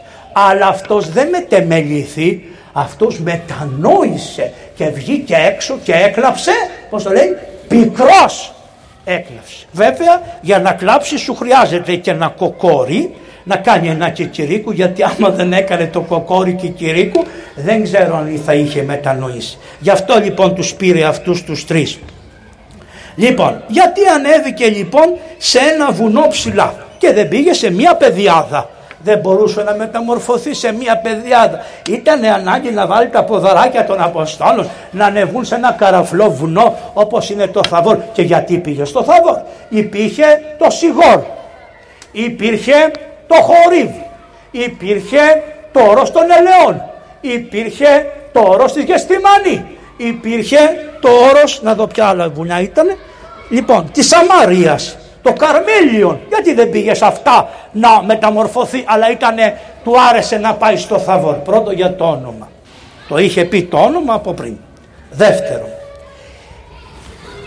Όταν ο Ιακώβ, αυτός ο πονηρός γέρος, έκανε το κόλπο και έφυγε, θυμάστε, που έφυγε και πήρε του Ισάφ τα πρωτοτόκια, το θυμάστε; Πάλι η μανούλα του ανακατεύτηκε εκεί μέσα. Αυτές οι μανάδες αγαπάνε κάποια παιδιά παραπάνω από τα άλλα. Βέβαια το αγαπάει για τα χαρίσματά του. Εν πάση περιπτώσει, ας μην το κουβεντιάσω. Ξέρω εγώ θα θέλει μια ψυχιατρική εκτίμηση όλο αυτό το θέμα. Εν πάση περιπτώσει. Ναι, εγώ άμα χωρίζει ένας άντρας από τη γυναίκα του και έρχονται και οι δύο λέει πάτε να μας βοηθήσετε να τα βρούμε και τα λοιπά το ρωτάω τον άντρα. Ε, πού μένεις τώρα; Μου λέει στη μαμά μου μόλις μου πεις στη μαμά μου η αρρώστια είναι πολύ βαριά Ενώ αν πάει στη μαμά του και του πει «Όξο ρε! Όξο! Όξο ρε!» Γαϊδούρι, σε μεγάλωσα, σε έθρεψα και δεν μπορείς να τα βρεις με τη γυναίκα σου και ξανάρχεσαι στο βυζί το δικό μου, όξορε από το σπίτι, ξέρετε πόσα θα είχαν αποσοβηθεί; Γιατί ποιος δεν έχει προβλήματα μες στο σπίτι του. Αλλά όταν τον μπαίνει το μπέμπι και του λέει μπέμπι μου σε έδωσα και μπέμπις μου ξανάρχεσαι έλα εδώ στη μανούλα να σε ντύσω, να σε φτιάχνω και μπουρου Αυτό, αυτό να ξέρεις είναι ακοινωνισία διαβίου. Ναι, γιατί το ξαναβάζει μέσα στη μήτρα της. Αφού βγήκες από τη μήτρα, τι δουλειά έχεις ρε μπέμπι να ξαναγυρνάς στη μήτρα της μάνας σου; Ξέρω ότι πολλοί σας κακοφαίνεται γιατί τα έχετε κάνει καμιά, φαντάζομαι. Λοιπόν, αλλά να τα διορθώσετε πάρα αυτά, αυτό το πράγμα. Να του πείτε φύγε, να πας παιδί μου να ζήσεις μόνος σου, να κοιτάξεις τον εαυτό σου. Δεν θα σου πλένω ούτε τα ρούχα ούτε τίποτα. Σήκωσε την ευθύνη του πράγματος που κάνεις. Γιατί θα ξαναγυρίσεις πάλι πίσω. Προχωράμε λοιπόν. Λοιπόν, αυτός λοιπόν ο καημένος, αφού τον βοήθησε η μαμά του, του λέει: Αδερφό σου, θα σε σφάξω στο γόνατο, ρε κερατά που μου πήρες τα πρωτοτόκια. Ενώ μόνος του τα έδωσε. Δεν τα τιμούσε, δεν τιμούσε τον νόμο του Θεού. Τέλος πάντων πήγε σε ένα πεθερό που το λέγανε Λάβαν, του λέει του πεθερού θα σου δουλέψω, του δούλεψε 7 χρόνια, μετά του λέει να μου δώσεις μια γυναίκα, του άρεσε η, η, η, Ραχήλ. Και λέει ο Λάβαν βεβαίως θα μου δουλέψεις 7 χρόνια και ό,τι βγάλεις θα σου δώσω τη Ραχήλ και του έδωσε τη, τη Λία, μια γριά, μια, όχι γριά, μια κακάσχημη, κακάσχημη. Αλλά επειδή τη σκεπάζανε με ένα τούλι, δεν την είδε ο κακομύρης, πήγε το βράδυ κλειστά τα φώτα, ξυπνάει το πρωί, λέει εσύ είσαι μωρή. Γιατί δεν το γράφει Παλαιά Διαθήκη, μήπως δεν σας αρέσουν. Το γράφει. Τον κορόιδεψε ο Λάβαν. Αυτός όμως δεν πειράζει που τον κοροϊδεύσε, λέει, ο Κύριος αυτή τη γυναίκα μου έδωσε. Και ενώ ήταν άσχημη, ήταν πολύ τεκνός. Του γέννησε πολλά παιδιά. Γι' αυτό λέει στο μεγάλο κανόνα, τη μεν λία ως πολυτεκνόν, τη δε ραχήλ ως καλύτεκνον. Που έκαμε δύο μόνο παιδιά και η ραχήλ Δούλεψε, του λέει του πεθερού του. Εγώ δεν ήθελα αυτή. Α, εμείς έτσι το έχουμε εδώ. Η πρώτη θα πάρεις. Καλά λέει, να πάρω και την άλλη. Άμα θέλεις να πάρεις και την άλλη, επιτρέπεται η πολυγαμία. Όπως είναι και στην Αφρική. Στην Αφρική, μην μας βλέπετε που σας λέμε βαφτίζουμε τα παιδάκια και τα λοιπά. Δεν σας κάνει εντύπωση ενώ βαφτίζουμε χιλιάδες παιδιά, δεν βλέπετε κανένα γάμο. Έτσι δεν είναι. Είδατε ποτέ πόσους γάμους να κάνουν. Δέκα βαφτίζουμε 2.000 παιδιά το χρόνο και κάνουμε 10 γάμους. Γιατί, γιατί είναι πολυγαμία μάτια μου. Δεν μπορείς στους ανθρώπους, πρέπει να περάσουν 100 χρόνια με διδασκαλία του Ευαγγελίου και τα λοιπά, ώστε να εγκαταλείψουν αυτό είχε η παλιά διαθήκη που είναι η πολυγαμία. Δούλεψε άλλα 7 χρόνια, δεν πειράζει, προχωράμε γρήγορα. Πήρε και τη ραχιλίτσα και μια μέρα που ο Λάβαν είχε πάει να κουρέψει τα πρόβατα, στις κουρές δηλαδή, Παίρνει ό,τι βιο είχε, παίρνει και τις γυναίκες και λέει βουρ να φύγουμε. Και φύγανε τρεχάλα τρεχάλα, πήγανε στην έρημο, γυρίζει ο Λάβαν, το βλέπει ότι του είχαν φύγει, τους κυνηγάει με το στρατό που είχε αυτός και του λέει τον φτάνει και του λέει του Ιακώβ ρε δεν τρέπεσαι του λέει να μου πάρεις τις κόρες και να φύγεις. Είναι σαν και αυτά που κάνει η κυβέρνηση, όχι αυτοί όλες και να μου στερήσεις τα εγγονάκια μου, να μην τα χαιρετήσω, να μην τα φιλήσω. Ε, βάζει μπροστά το καλό. Για τις ταυτότητες είπε είναι πάρα πολύ ωραίο, τουλάχιστον δεν βρίσκουν και κανένα ωραίο να πούνε. Τι είπε, είπε ότι αυτές οι ταυτότητες που θα πάρετε, αυτά θα σας τα πει ο δεσπότης σας και η σύνοδος, εγώ απλώς κάνω τι λέει. Λοιπόν, ε, αυτές οι ταυτότητες που θα πάρετε, επειδή θα είναι ηλεκτρονικές, θα αποδεσμεύσει πάρα πολλούς αστυνομικούς, οι οποίοι αστυνομικοί ήταν στα γραφεία οι καημένοι και ασχολιόντουσαν με σας βγάλουν τις ταυτότητες. Ενώ τώρα θα τους βγάλουμε στο δρόμο. Μόνο γι' αυτό που είναι σαν γι' αυτό που είπε ο άλλος. Τα εγγονάκια μου να μου στερήσετε να μην μπορώ να δω τα εγγονάκια μου.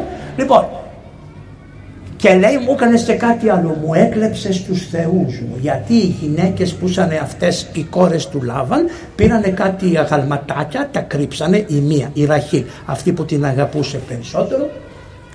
Λοιπόν, α, την μεν Λία, τη Λία ως, ως πολύτεκνον, τη δε Ραχήλ ως πολύπονον. Γιατί για να την πάρει έκαμε 14 χρόνια δουλειά. Αυτό λέει ο μεγάλος κανόνας. Συγγνώμη. Λοιπόν, και του λέει, της λέει, λέει πού τα και η γυναίκα παμπώνηρη. Δεν είχε τίποτα. Κάθεται, λέει ψάξτε και ψάξαν όλοι του και αυτή τι κάνει. Παίρνει τα αγάλματα και τα βάζει κάτω από μια γκαμίλα στο, στο σαμάρι. Και κάθεται απάνω και λέει στον μπαμπά της Μπαμπά με πλησιάζεις γιατί έχω αυτά που έχουν οι γυναίκες και ξέρεις δεν κάνει να με πλησιάσεις. Οπότε κάτσε μπαμπά μου και έτσι δεν τα βρήκε. Δεν τα βρήκε αλλά τα κουβαλούσε μαζί της και τα έφερε στη γη του Ισραήλ. Φτάσανε λοιπόν στο βουνό αυτό που λέγεται Γαρεζή Είμαστε στη Σαμάρια που είπε αυτή η Σαμαρίτιδα Κύριε πού να λατρεύουμε το Θεό στα Ιεροσόλυμα ή όπως οι πατέρες και οι πατέρες; Ο Αβραάμ, ο Ισάκ και ο Ιακώβ στο όρος Γαρεζίν που είναι στα, στη Σαμάρια. Λοιπόν φτάσανε στη Σαμάρια και του λέει ο Θεός χτίσε μου ένα ναό εδώ πέρα και άρα ο πρώτος ναός δεν είναι ο ναός του Σολομόντος είχαν δίκιο οι Σαμαρίτες ήταν ο ναός στο όρος Γαρεζίν. Αυτό το καταλάβατε; Λοιπόν σε αυτό το όρος Γαρεζίν που χτίσανε λέει όμως ο Ιακώβ προτού να χτίσετε το ναό Ό,τι αγάλματα έχετε φέρει από την πατρίδα σας θα ανοίξετε ένα λάκκο και θα τα θάψετε στη ρίζα του βουνού. Γι' αυτό δεν πήγε σε αυτό το βουνό Χριστός. Γιατί στον πάτο του βουνού είχαν θαμμένα αγάλματα, δηλαδή μαγείες, δηλαδή διάβολο. Και ήθελε βουνό καθαρό που να μην έχει τίποτα. Ένα άλλο ήταν το Σιγόρ. Το Σιγόρ είναι ένα βουνό που ήταν απέναντι από τα Σόδομα και τα Γόμορα. Και όταν έφυγε ο καημένος εκείνος ο Λότ, η γυναίκα του που γύρισε πίσω και έγινε στα άλατος, ξέρω εγώ, πήγανε στο Σιγόρ, το βουνό αυτό στο Σιγόρ. Οι κόρες όμως δεν είχαν παιδιά, διότι αυτοί που ήσαν εκεί στην στα Σόδομα και τα Γόμορα δεν κάνανε τη δουλειά που έπρεπε για να κάνουν παιδιά, κάνανε άλλες δουλειές. Είχαν μεταλλάξει τη φύση. Ο δεσπότης σας έκανε μια πολύ ωραία ομιλία, να την προσέξετε πολύ καλά περί της ομοφιλοφιλίας. Είναι πάρα πολύ ωραία αυτή η ομιλία και να την, να την παρακολουθήσετε πάρα πολύ με πολύ προσοχή γιατί λέει αυτό το συμπληρωματικό της φύσεως. Είναι πάρα πολύ ωραίο. Λοιπόν, αυτοί λοιπόν επειδή δεν θέλαν να κάνουν το συμπληρωματικό της φύσεως, αφήσανε τις γυναίκες αγκάστρωτες, δεν τις παντρευτήκανε λοιπόν και δεν τις κάμανε παιδιά οπότε οι γυναίκες αυτές μεθύσανε το γέρο και κοιμηθήκανε με τον πατέρα τους. Άρα στο βουνό αυτό είχαν κάνει αυτή την αμαρτία. Ούτε σε αυτό το βουνό ήθελε να πάει ο Χριστός γιατί είχε κάνει, είχαν κάνει αυτή την αμαρτία. Ποιο άλλο βουνό είναι, είπαμε άρα εκεί στο βουνό επειδή σαν αμαρτωλοί και αρσενοκίτε δεν πήγε δεν πήγανε, δεν πήγε ο Χριστός να μεταμορφωθεί. Στη Σαμάρια σας είπα γιατί δεν πήγε. Στο Καρμίλιο όρος. Ποιο ήταν το Καρμίλιο. Το Καρμίλιο ήταν εκεί που έμενε ο Ηλίας.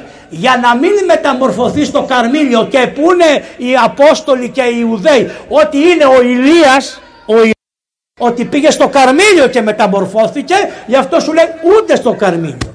Μετά δεν πήγε στη Γεστημανή. Γιατί δεν πήγε στη Γεστημανή. Γιατί από τη Γεστημανή θα έγινε ποια έγινε. Η ανάληψη του Χριστού έγινε στη Γεστήμανη. Καταλάβατε; Γι' αυτό πήγε στο Θαδόρ. Αυτό είναι ένα γιατί πήγε στο Θαδόρ. Θαδόρ έλευσης φωτός ερμηνεύεται.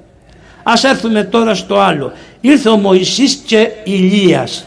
Λοιπόν, θα σας πω τώρα αυτά, μαζευόμαστε. Δεν κάνουμε το τελειώσουμε. Εκεί λοιπόν που ήταν ο Χριστός αφού ανεβήκανε στο βουνό και μετεμορφώθη έμπροσθεν αυτόν και έλαμψε το πρόσωπο αυτού ως ο ήλιος και τα ημάτια εγένετο λευκά ως το φως. Αυτό είναι πιο ωραίο εδώ. Εδώ τα έχει λευκά. Βλέπετε σαν την Ανάσταση. Λευκά. Εδώ είναι λευκά. Νάτος ο Ηλίας και ο Μωυσής. Όφησα λέει μέσα σε αυτό το φως ενώ κάτω είδα το Μωυσής. Γιατί ήρθε ο Ηλίας και ο Μωυσής. Πρώτο, αυτοί οι Εβραίοι παμπώνηροι λέγανε ότι ο Χριστός καταπατεί το νόμο. Γιατί, Γιατί κάνει καλά ανθρώπους το Σαββάτο. Άρα καταπατεί το νόμο του Μωυσέως. Που ο, ο, ο Μωυσής είπε ότι αυτό δεν πειράζει. Μ' αρέσει γιατί τα πεντοχίλιαρα να μην είναι πετσετάκια τα τραγούδια που θα έλεγε ο πατήρ, πώς το λέμε, ο Θεός χωρέστονε τον Ανανία. Τον Άγιο Πατέρα μας τον Ανανία. Αχ τα πεντοχίλιαρα, έτσι να τα. Αλλά τώρα δεν είναι πεντοχίλια, δεν θα έχετε τίποτα. Θα λέτε γιατί το coin, αυτό όπω το λένε, το ηλεκτρονικό. Τέλος πάντων. Θα ξεχάσουμε πολλά πράγματα. Λοιπόν, ο Χριστός λοιπόν έλαμπε. Νάτο, έλαμπες εδώ. Και φανερώθηκε λέει ο Ηλίας και ο Μωυσής. Γιατί ο Μωυσής είπαμε, γιατί ο Μωυσής είναι ο νομοδότης. Ποιος του έδωσε τον νόμο, ε; ο Χριστός τον έδωσε τον νόμο. Πού τον έδωσε, στο Σινά τον έδωσε. Τι είπαμε προηγουμένως, ότι μπήκε μέσα στο γνώφο της αγνωσίας και πήγε μόνος του μπροστά και του έδωσε τις πλάκες. Έλαμψε ο Μωυσής όταν ανέβηκε καμαρωτός στο βουνό Ντάγκαντούγκα και είδε το το άχτιστο φως και του έδωσε, α, μη το καταπατάω, και του έδωσε, αυτό λέτε, παπά αυτό λες, ναι. του έδωσε λοιπόν τις πλάκες, δεν έλαμψε ο Μωυσής. Όταν κατέβηκε κάτω κράταγε τις πλάτες, καμαρωτές, οι πλάκες, τα πηξία, πηξία λέγονται αυτά. Λοιπόν, και τι βλέπει, α, ο Αρών, ο αρχιπαπάς, πρωτόπαπας, μαζί με τους άλλους, Είπανε, πολύ καθυστέρησε ο Μωυσής 40 μέρες εκεί πάνω. Δεν κάνουμε ένα μόσχο να τον προσκυνήσουμε. Και κάνανε ένα μοσχάρι και το προσκυνήσουν. Τα βλέπει ο Μωυσής από πάνω τα χάλια και ρίχνει κάτω τα κόπος λαβώντα πηξία και τα σπασε. Γι' αυτό δεν μπήκε μέσα στην, ξέρετε, στη χώρα. Δεν μπήκε. Γιατί οργίστηκε παραπάνω από ό,τι πρέπει. Τα σπασε. Την άλλη μέρα τους πάει και το άγαλμα, τους το κάνει κονιορτό και τα λοιπά. Εκείνη την ημέρα τα είχε πάρει στο κρανίο. Ο Αρών καθόταν και έλεγε: Νομίζαμε ότι χάθηκες. Όλοι εκτός του Ιησού του Ναβί. Μόνον ο Ιησούς του Ναβί τους είπε τι κάνετε εκεί ρε; Γι' αυτό ο μοναδικός που μπήκε στη γη της επαγγελίας από αυτούς που φύγανε από την Αίγυπτο είναι ο Μωυσής του Ναβί. Κανείς άλλος δεν μπήκε. Αφού πεθάνανε όλοι αυτοί που προσκυνήσαν το μοσχάρι τότε μπήκανε μέσα. Και δεν παλιώσανε και τα ρούχα τους, τέτοιος Θεός ήτανε. Τα ρούχα που φοράγανε 40 χρόνια δεν λιώσανε, αλλά αυτούς δεν τους έβαλε μέσα γιατί με αφήσατε σαν Θεό και πήγατε και προσκυνήσατε το μοσχάρι. Μετά ξανανεβαίνει πάλι ο Μωυσής ο καημένος στον ουρανό, στο, στο βουνό και λέει Κύριε σε παρακαλώ. Ξέρω να σε παρακαλέσω για αυτό το λαό. Μη μου λες τίποτα έλεγε ο Θεός. Μη μου λες τίποτα για αυτούς. Κύριε σε παρακαλώ. Μήπως εγώ τους διάλεξα. Εσύ με διάλεξες και μου δώσες ένα δίστροπο λαό. Ένα λαό έτσι έτσι το τι τους λέει δεν λέγεται. Λέει ο Θεός δεν με νοιάζει να πάτε όλοι στην καταστροφή και τι λέει τι λέει ο Μωυσής; Κύριε, εάν δεν το συγχωρέσεις, να πάω κι εγώ μαζί τους. Και είπε ο Θεός, πόσο μου μοιάζεις ρε Μωυσή, θυσιάζεσαι για το λαό, είσαι άρχοντας του λαού, δεν κάνεις μπάνια μάτια μου. Είσαι με το λαό, ούτε χορεύεις ζεϊμπέκικα μάτια μου σε αυτό που το λένε, πώς το λέγανε αυτό εκεί, λέει στην έγλη του Ζαπίου. Ποια έγλη του Ζαπίου, αυτό ήταν το στρογγυλό του Ζαπίου που είναι θαμένο το κεφάλι του Ζάπαρε, αυτού που έδωσε όλη την περιουσία του για την πατρίδα. Δεν μπορείς να κάνεις αυτό το πράγμα. Στου Ζάπα του Ζάπα που είναι το κεφάλι του εκεί με, να πάτε να το δείτε το Ζάπιο. Μόλις μπαίνετε είναι βιδωμένο το κεφάλι του Ζάπα. Όχι μάτια μου καλά την περάσατε τη ζωή και φάγατε και ήπιατε και εμείς από δίπλα τα τομάρια. Εντάξει γιατί και εμείς τομαράκια είμαστε.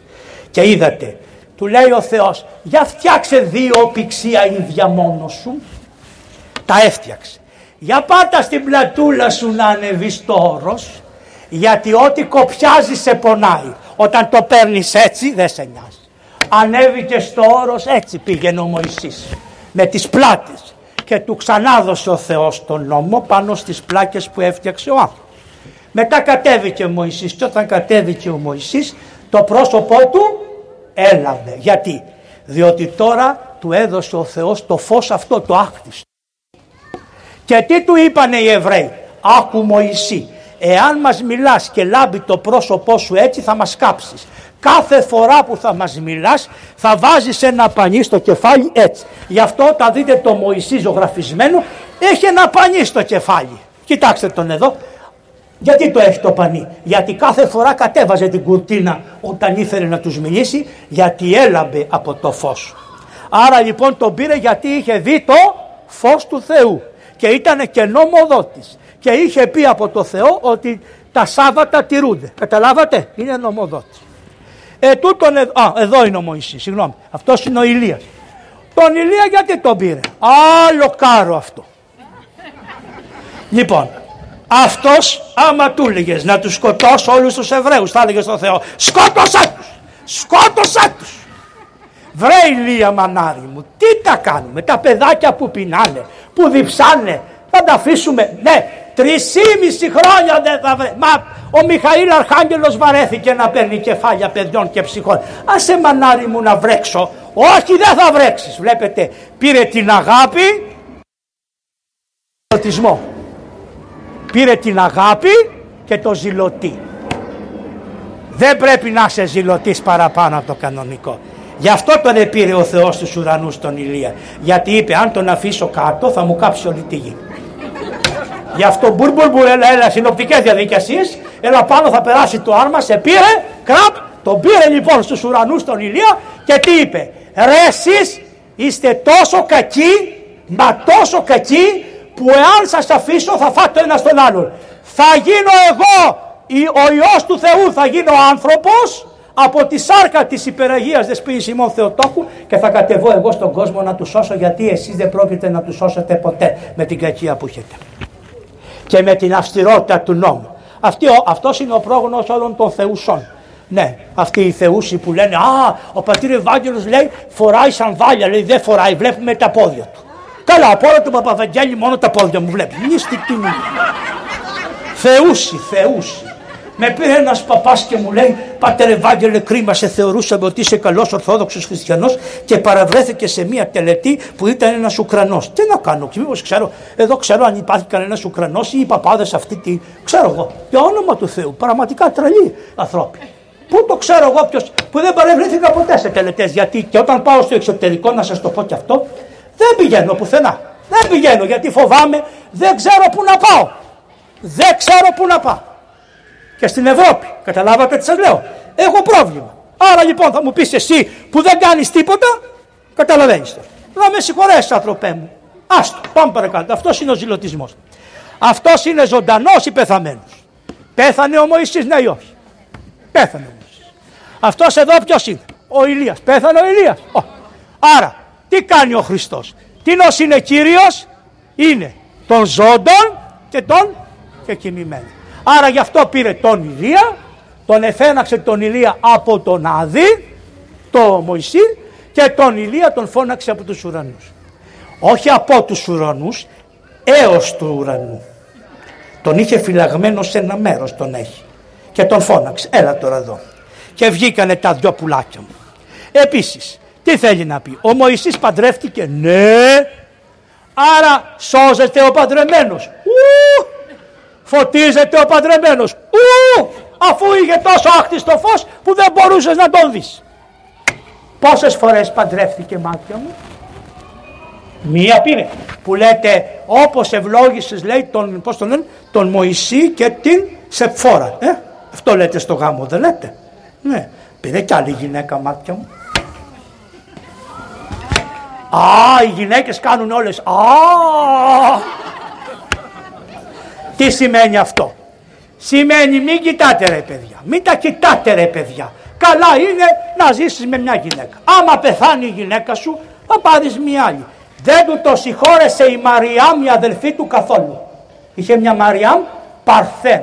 Πού είναι εδώ το μέρος, πώς λεγόσαστε εσείς εδώ, πώς λέγεται η περιοχή; Άντε ρε που λέγεται Λούτσα, επί το πιο ωραίο.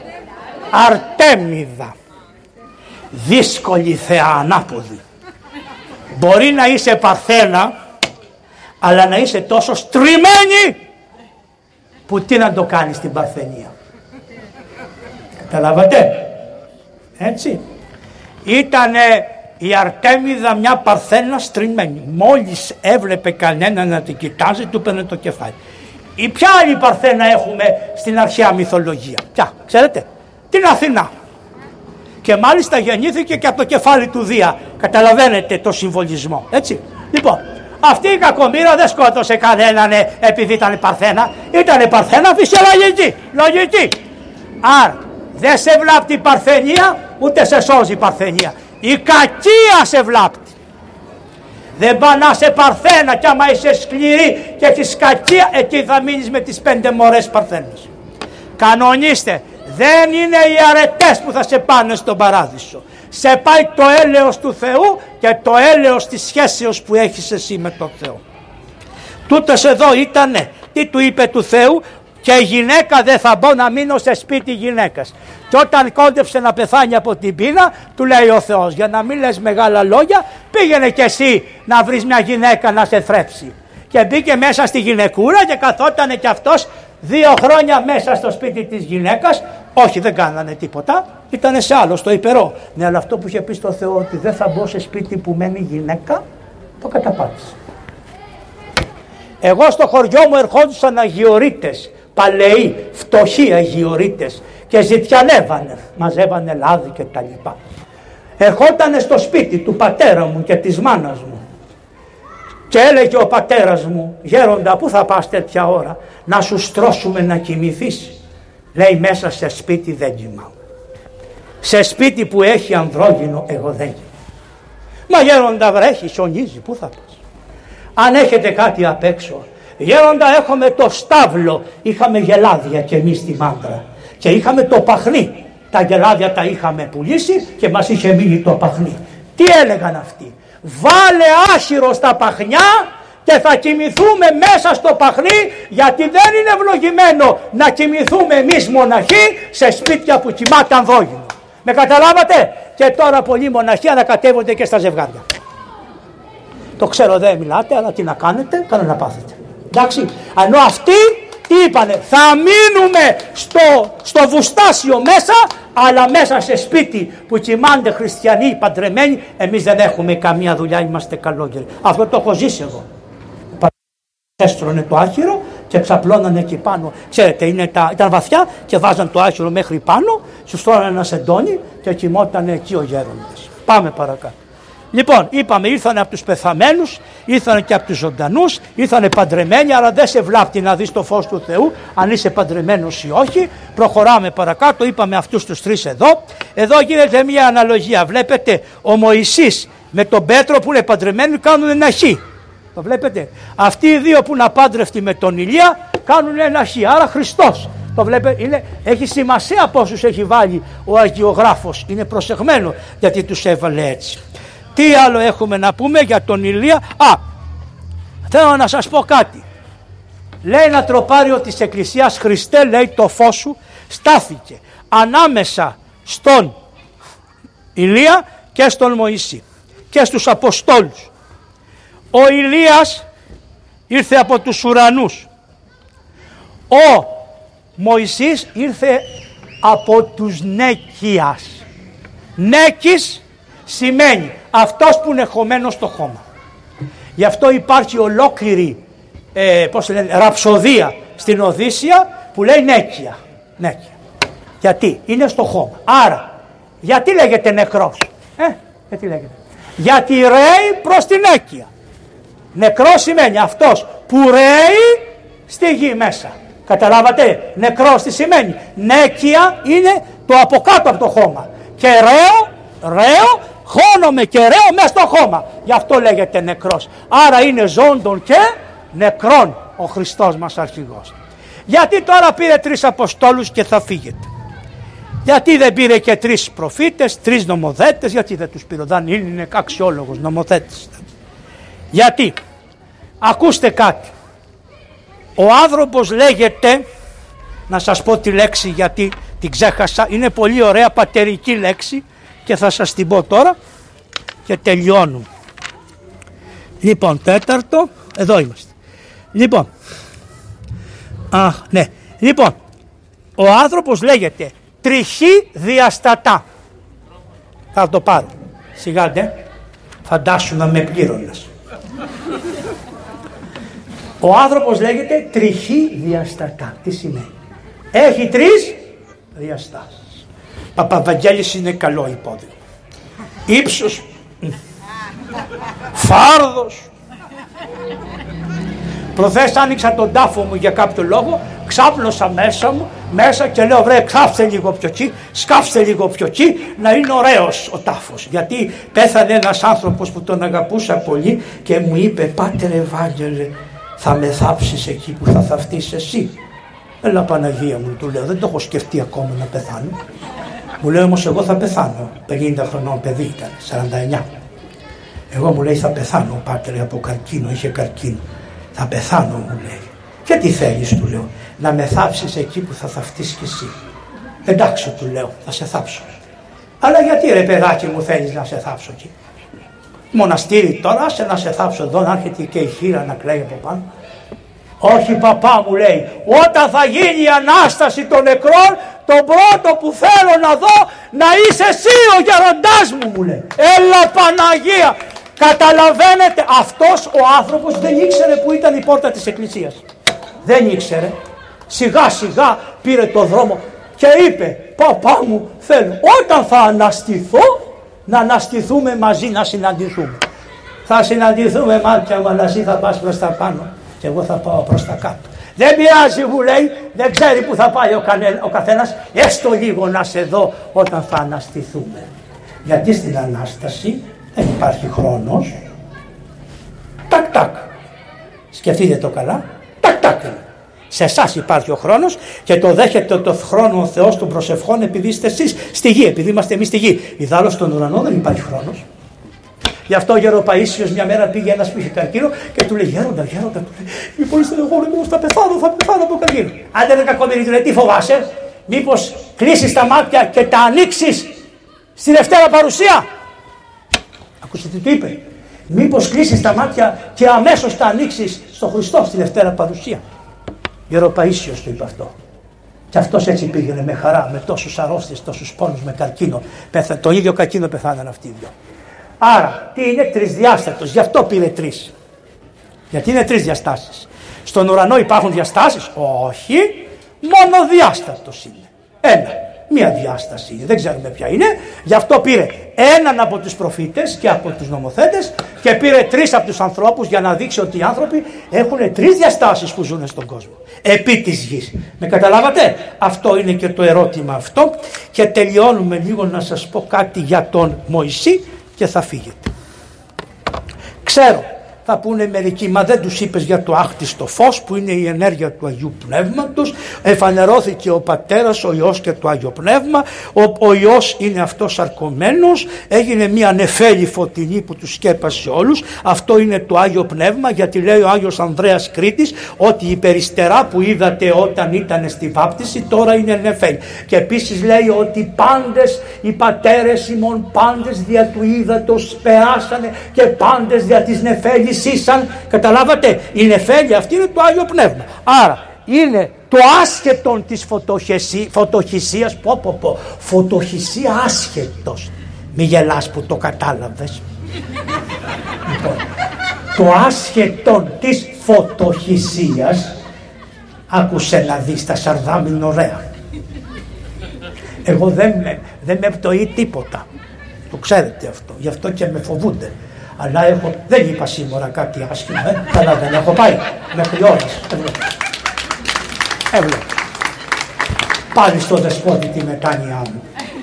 Ο δεσπότης είναι πολύ καλός να ξέρετε. Έχω μία, έχω μία, γιατί είναι τα καλά του δεσπότη που ξέρετε, είναι κανένα κακό που βλέπετε, λογικό, είμαστε από, από τι είμαστε φτιαγμένοι, αλλά είναι και πάρα πολλά καλά που δεν τα ξέρετε.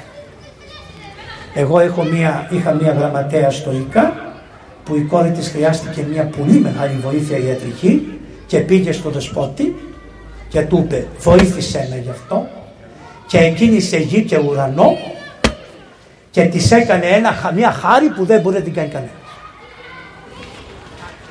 Και για, αυτό τα ξέρω εγώ, καταλάβατε; Βάζω μετάνοια στον άνθρωπο. Και αν το στενοχώρησε εκείνη τη φορά που λίγο στενοχωρηθήκαμε όλοι γιατί αυτές οι βρωμοφυλάδες και αυτά τα βρωμοκαναλάκια μας πιάσανε όλους και τα λοιπά, ευλογημένο. Αλλά έχω δίκιο.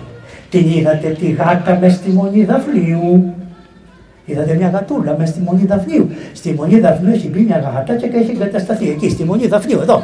Εδώ, όχι στην Κωνσταντινούπολη. Εδώ, εδώ. Είναι μια γατούλα. Ψιψιλιά πάει με την ουρίτσα της χαμογελαστή μέσα στο μοναστήρι, μέσα στην εκκλησία, όχι γύρω-γύρω. Μέσα στο ναό. Λοιπόν, πάμε παρακάτω. Τελειώνουμε και τι. Α, λέμε λοιπόν για το Μωυσή. Γιατί σας έλεγα και σας σταμάτησα; Α, λέγαμε για το Μωυσή λοιπόν ότι έκανε όλα αυτά. Και θα σας πω τώρα κάτι ωραίο για να δείτε τι είναι Εβραίοι καημένοι και θα τελειώσουμε. Ο Μωυσής τους Εβραίους δεν τους πήγαινε καθόλου γιατί του πρίξαν τα σκότια. Μα πραγματικά του πρίξαν τα σκότια. Εδώ λέγεται στοιχολογία. Το βλέπετε αυτό εδώ το βιβλίο. Λέγεται στοιχολογία. Η στοιχολογία λοιπόν τον, ε, εδώ έχει δύο. Έχει εννιά οδές. Η μία οδή αυτή εδώ η Δευτέρα οδή δεν διαβάζεται ποτέ. Αυτή την έγραψε ο Μωυσής για τα καλά του παιδιά. Πρόσεχε ουρανέ λέει και λαλήσω. Ακουέ το ήρη, η γη ρήματα από το στόμα μου. Πω πω πω πω, αυτοί είναι τόσα αμαρτωλοί που γεννιόνται από μωρά και προτού να συλληφθούν είναι αμαρτωλοί. Για ποιον το λέει, για το γένος του το λέει. Αυτός ο λαός είναι μωρός και ουχή σοφός. Ούκ αυτός ο πατήρ εκτίσατος, ρε ο πατέρας μου δεν σας έκτισε και σας επίησε. Γιατί κάνετε όλα αυτά που κάνετε; Αυτή η οδή είναι τόσο στενάχωρη που η Εκκλησία λέει θα την κόψουμε, δεν θα την διαβάσουμε ποτέ. Μόνο τη μεγάλη σαρακοστή που είναι πέντρινη. Εφύλασαν λέει μέλη εκ πέτρας και έλαιον εξτερεάς πέτρας, φάγανε βούτυρο και έφαγε ο Ιακώβ και ενεπλήστη και έγινε χοντρός και απελάχτησε ο ηγαπισμένος. Έδωσε μια κλωτσιά στο Θεό ο ηγαπημένος. Και λιπάνθη δηλαδή έγινε σαν τον Παπαβαγγέλη με λίπος παραπάνω από το κανονικό επί 100. Επαχύνθη, παχύνθη, επλατύνθη, πλατύνθηκε. Εγκατέλειπε το Θεό τον ποιήσαντο αυτόν, απέστη από του Θεού του σωτήρος αυτού. Πώς λέγεται η γιορτή, Αγία Σωτήρα. Μεταμόρφωση του σωτήρος. Πώς λεγόταν ο Δίας τα παλιά χρόνια ξέρετε; Διός Σωτήρος. Δεν είναι κακό. Τι κάχουν. Οι παλαιοί πατέρες είχαν βρει πως πρέπει να λένε το Θεό. Δεν ξέρανε ποιο Θεό να πούνε. Εμείς πήραμε πολλά από τα επίθετα που δίνανε στο Θεό, οι άνθρωποι δεν ξέρανε τον αληθινό Θεό. Όταν μάθανε τον αληθινό Θεό, δώσανε τα σωστά επίθετα που τα είχαν ετοιμάσει για αυτούς. Τώρα θα σας πω μια ιστορία και θα γελάσετε καλά. Ήμουνα πολύ κουρασμένος εχθές και λέω δεν παίρνω το αυτοκίνητο. Τα έχω στείλει τα παιδιά σε κατασκηνώσεις. Η παπαδιά ήταν στη δουλειά. Λέω δεν παίρνω το αυτοκίνητο και όπου με βγάλει. Εμένα μου αρέσει πάρα πολύ ο ισθμό της Κορίνθου. Αυτό εκεί πέρα το κανάλι. Παίρνει, βγαίνει κόσμος, ξέρετε πώς πάει και μου αρέσει να πέφτει αυτή αλυσίδα. Μου θυμίζει την αλυσίδα στην Κωνσταντινούπολη που δένανε. Και όπως κατεβαίνει αυτό, περνάνε τα καράβια, πάνε πέρα εδώ ετοιμαστείτε, έχει πολύ γέλιο η ιστορία αυτή. Πάντα μου συμβαίνει κάτι, το προκαλώ κιόλας μόνος μου, αλλά μου συμβαίνει κάτι. Πήγα και κάθισα λοιπόν, έρχεται τον καρσόνι, λέει Κύριε, κεριά και λιβάνια. Δεν με βλέπεις βρε με ένα κουβά γένια και μαλλιά και με τέτοιο ράσο, με τέτοια ζέστη. Τι κύριε, πάτερ θα με πεις, θα χάσει τον μπουρμπουάρ. Μου λέει πάτερ, λέει τι θέλετε, τι να θέλω, έχεις το φαγητό ρε βυθάδα που ρώτησε ο άλλος στη Βουλή. Μου λέει δεν έχω πάτερ αλάδοτο. Μπορείς να μου ψήσεις λίγο ψωμί. Μου λέει θα σου ψήσω λίγο ψωμί πάτερ, αλλά θα το ψήσω είναι και τα σουβλάκια. Τα σουβλάκια. Του λέω καφέ περιπή. Και με ντομάτα εκείνη την ώρα έβγαλε να διαβάζω για να εσύ θα ετοιμαστώ. Εγώ διαβάζω στον δρόμο όπου μου κάτσει και είναι και ωραίο το μέρος, είχαν τα μονίδια, μπουκάρι, μπουκάρουν τρία πούλμαν, κατεβαίνουν 100, 200 ανθρώποι, μπουκάρανε. Αμερικάνο, αυτό το ωραία. Πολύ, εγώ έχω το κεφάλι κάτω και διαβάζω να φέρει ο άνθρωπος το φαγητό. Ξαφνικά σηκώνω το κεφάλι και βλέπω τα τέκνα του Μωυσέως. Καταλάβω. Είχαν ένα χαρακτηριστικό, το αντιλαμβάνεστε. Α, λέω τα καημένα τα παιδάκια. Είναι του Γιαχβέ παιδιά κι αυτά. Απλώς είναι κατηχούμενα, δεν ξέρουν για τον Χριστό ακόμα. Μια ευκαιρία Και δώσ' μου, τι ζητάω, τι ζητάω. Μια ευκαιρία στον παράδεισο να πάω. Λέω, εγώ ποτέ δεν κάνω το σταυρό μου για να μην στεναχωρώ τον κόσμο. Σηκώθηκα λοιπόν, τίποτα μόνος μου ήμουν, βλογάω την ντομάτα και το ψωμί. Κάνω το σταυρό μου μεγαλοπρεπώς, πως κάνουν κάτι θεούσες.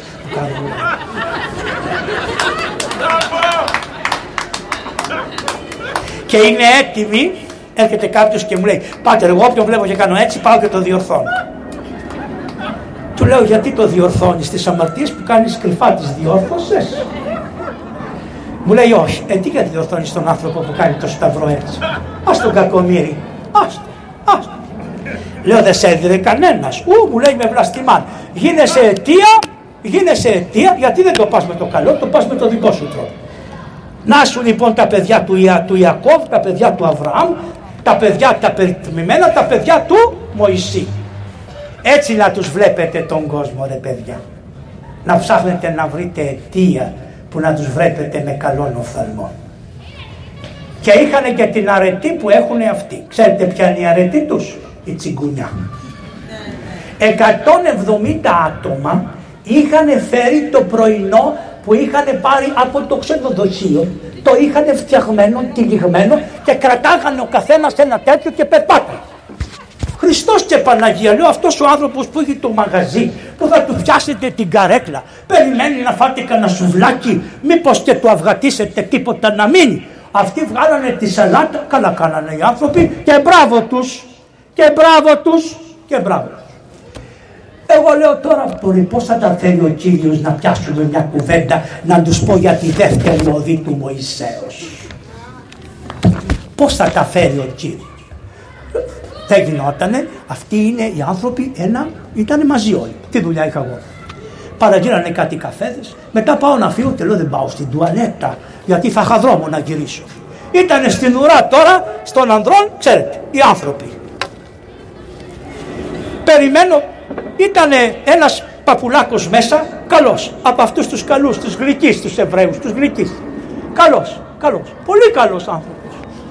Ακούω από μέσα από την πόρτα, με συγχωρείτε, αλλά αυτό είπε ο άνθρωπος. Oh my God, shit! Εγώ είμαι απ' έξω από την πόρτα. Τώρα θα γελάσετε μόλις σας την καρδία. Πρέπει να γελάτε μωρέ. Δεν γελάτε. Α, λέω ήρθε η ώρα μου.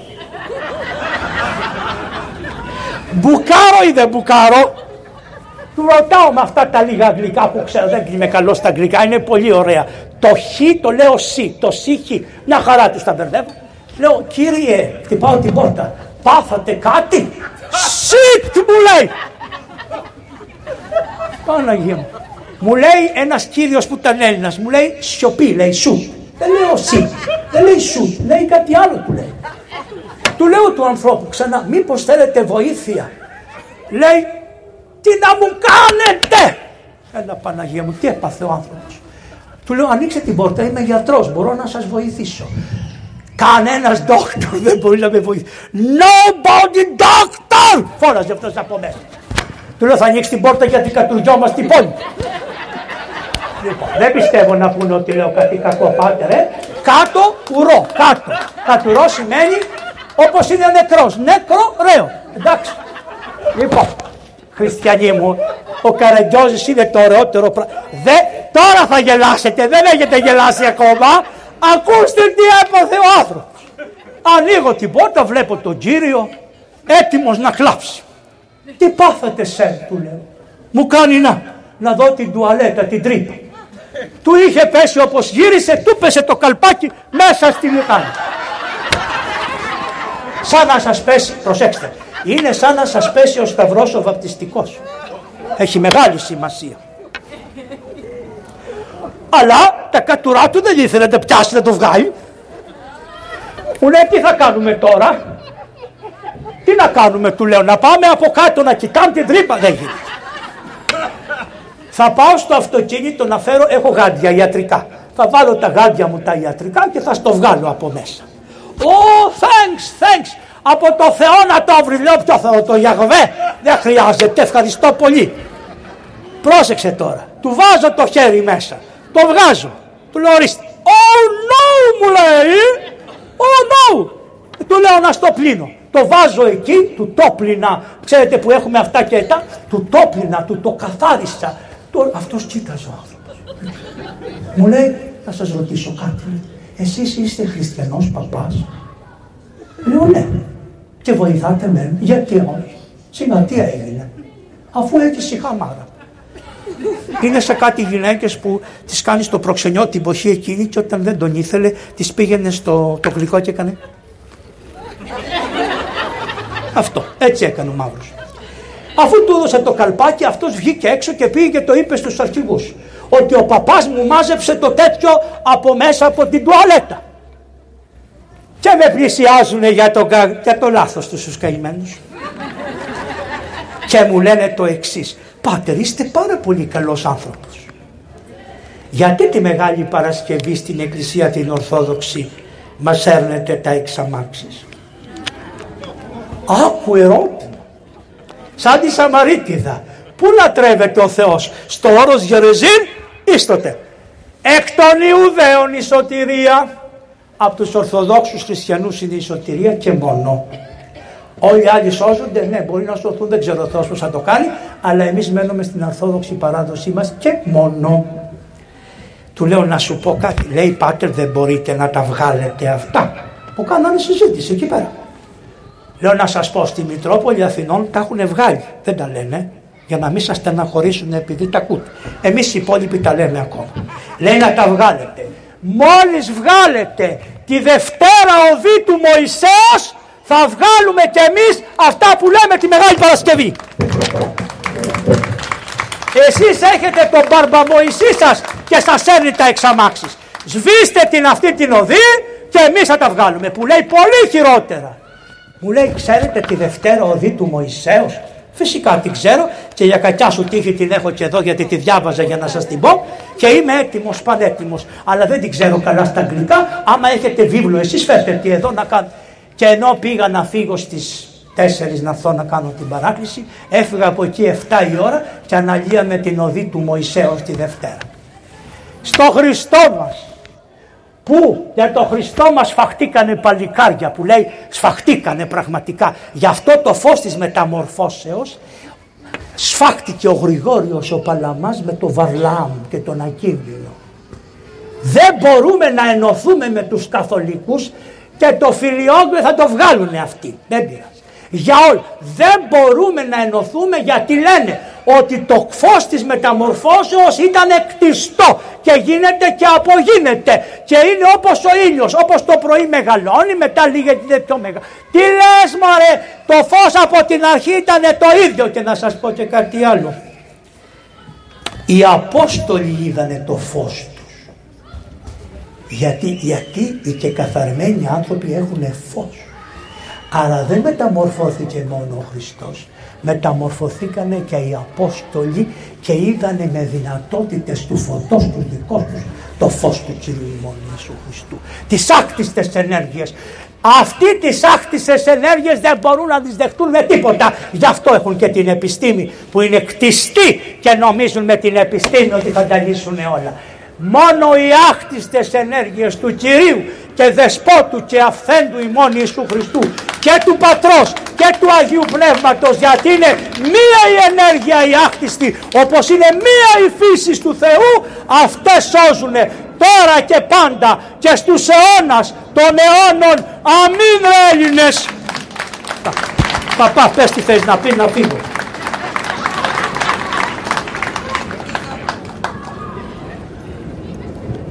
γίνεται να το επαναλάβετε. Αλάργα λάργα το φιλί και να έχει νοστιμάδα. Ευχαριστούμε πάρα πολύ για τη διάθεση, για τον κόπο, για αυτή την ε, κατάνοιξη μέσα από τη φασαρία. Ποια κατάνοιξη καλέ; Όλο γέλια είχανε. Εγώ δεν άκουσα φωνή. Λίγα χειροκροτήματα άκουσα, άρα αυτή είναι η κατάνοιξη. Ναι και εκεί είναι ξέρεις τα χειροκροτήματα. Ευχαριστούμε από καρδιά στον πατέρα Ευάγγελο. Εγώ συνήθως το λέω σε όλες τις ομιλίες αυτό. Δεν υπάρχει μεγαλύτερη ευχαρίστηση στον ομιλητή αυτά που είπε να τα κρατήσουμε στην καρδιά, στο μυαλό, στην πορεία μας, στη ζωή μας. και μεθαύριο να πει ο Θεός για τον Πατέρα Ευάγγελο. Ας είσαι καλά που τους το έπεσες. Να σας πω πάτερ κάτι. Θέλω επειδή δεν σας τα έχουν πει. Όχι γιατί οι καημένοι δεν νομίζαν ότι χρειάζεται να σας τα πούν αυτόν. Θέλω να τα λέω να καταλαβαίνετε τι γιορτάζετε ρε παιδιά. Τι γιορτή μεγάλη είναι. Κατ' ουσίαν βεβαίωσε την Ανάσταση στους Αποστόλους. Καταλάβατε. Και βεβαίωσε τη Δευτέρα Παρουσία. Τι θα δούμε στη Δευτέρα Παρουσία. Η γιορτή και για αυτή που έχετε μεθα... Παπά που δεν εφοβήθη στον κόπο μου και σου είπα εγώ τον πήρα τηλέφωνο στις 2 η ώρα και του λέω παπά βαριέμαι να έρθω. Δεν μπορώ κουράστηκα δεν αντέχω. Ε, ήταν ο γιος του όμως, άλλος μαλαγάνας αυτός. αυτός ο κτηνίατρος, αυτός είναι. Αυτός. Και μου λέει πάτερ σας περιμένει ο κόσμος, θα έρθουν Εντάξει του λέω ρε έρχομαι, ευλόγησο. Να πεις στο δεσπότη τη μετάνοιά μου εδαφιαία μέχρι κάτω, δεν μπορώ από την κοιλιά μου, αλλά τη βάζω ως εξής, θα την παραστήσω. Άμα ξαπλώσω έτσι δεν μπορώ. Άμα ξαπλώσω πλάγια μια χαρά μπορώ.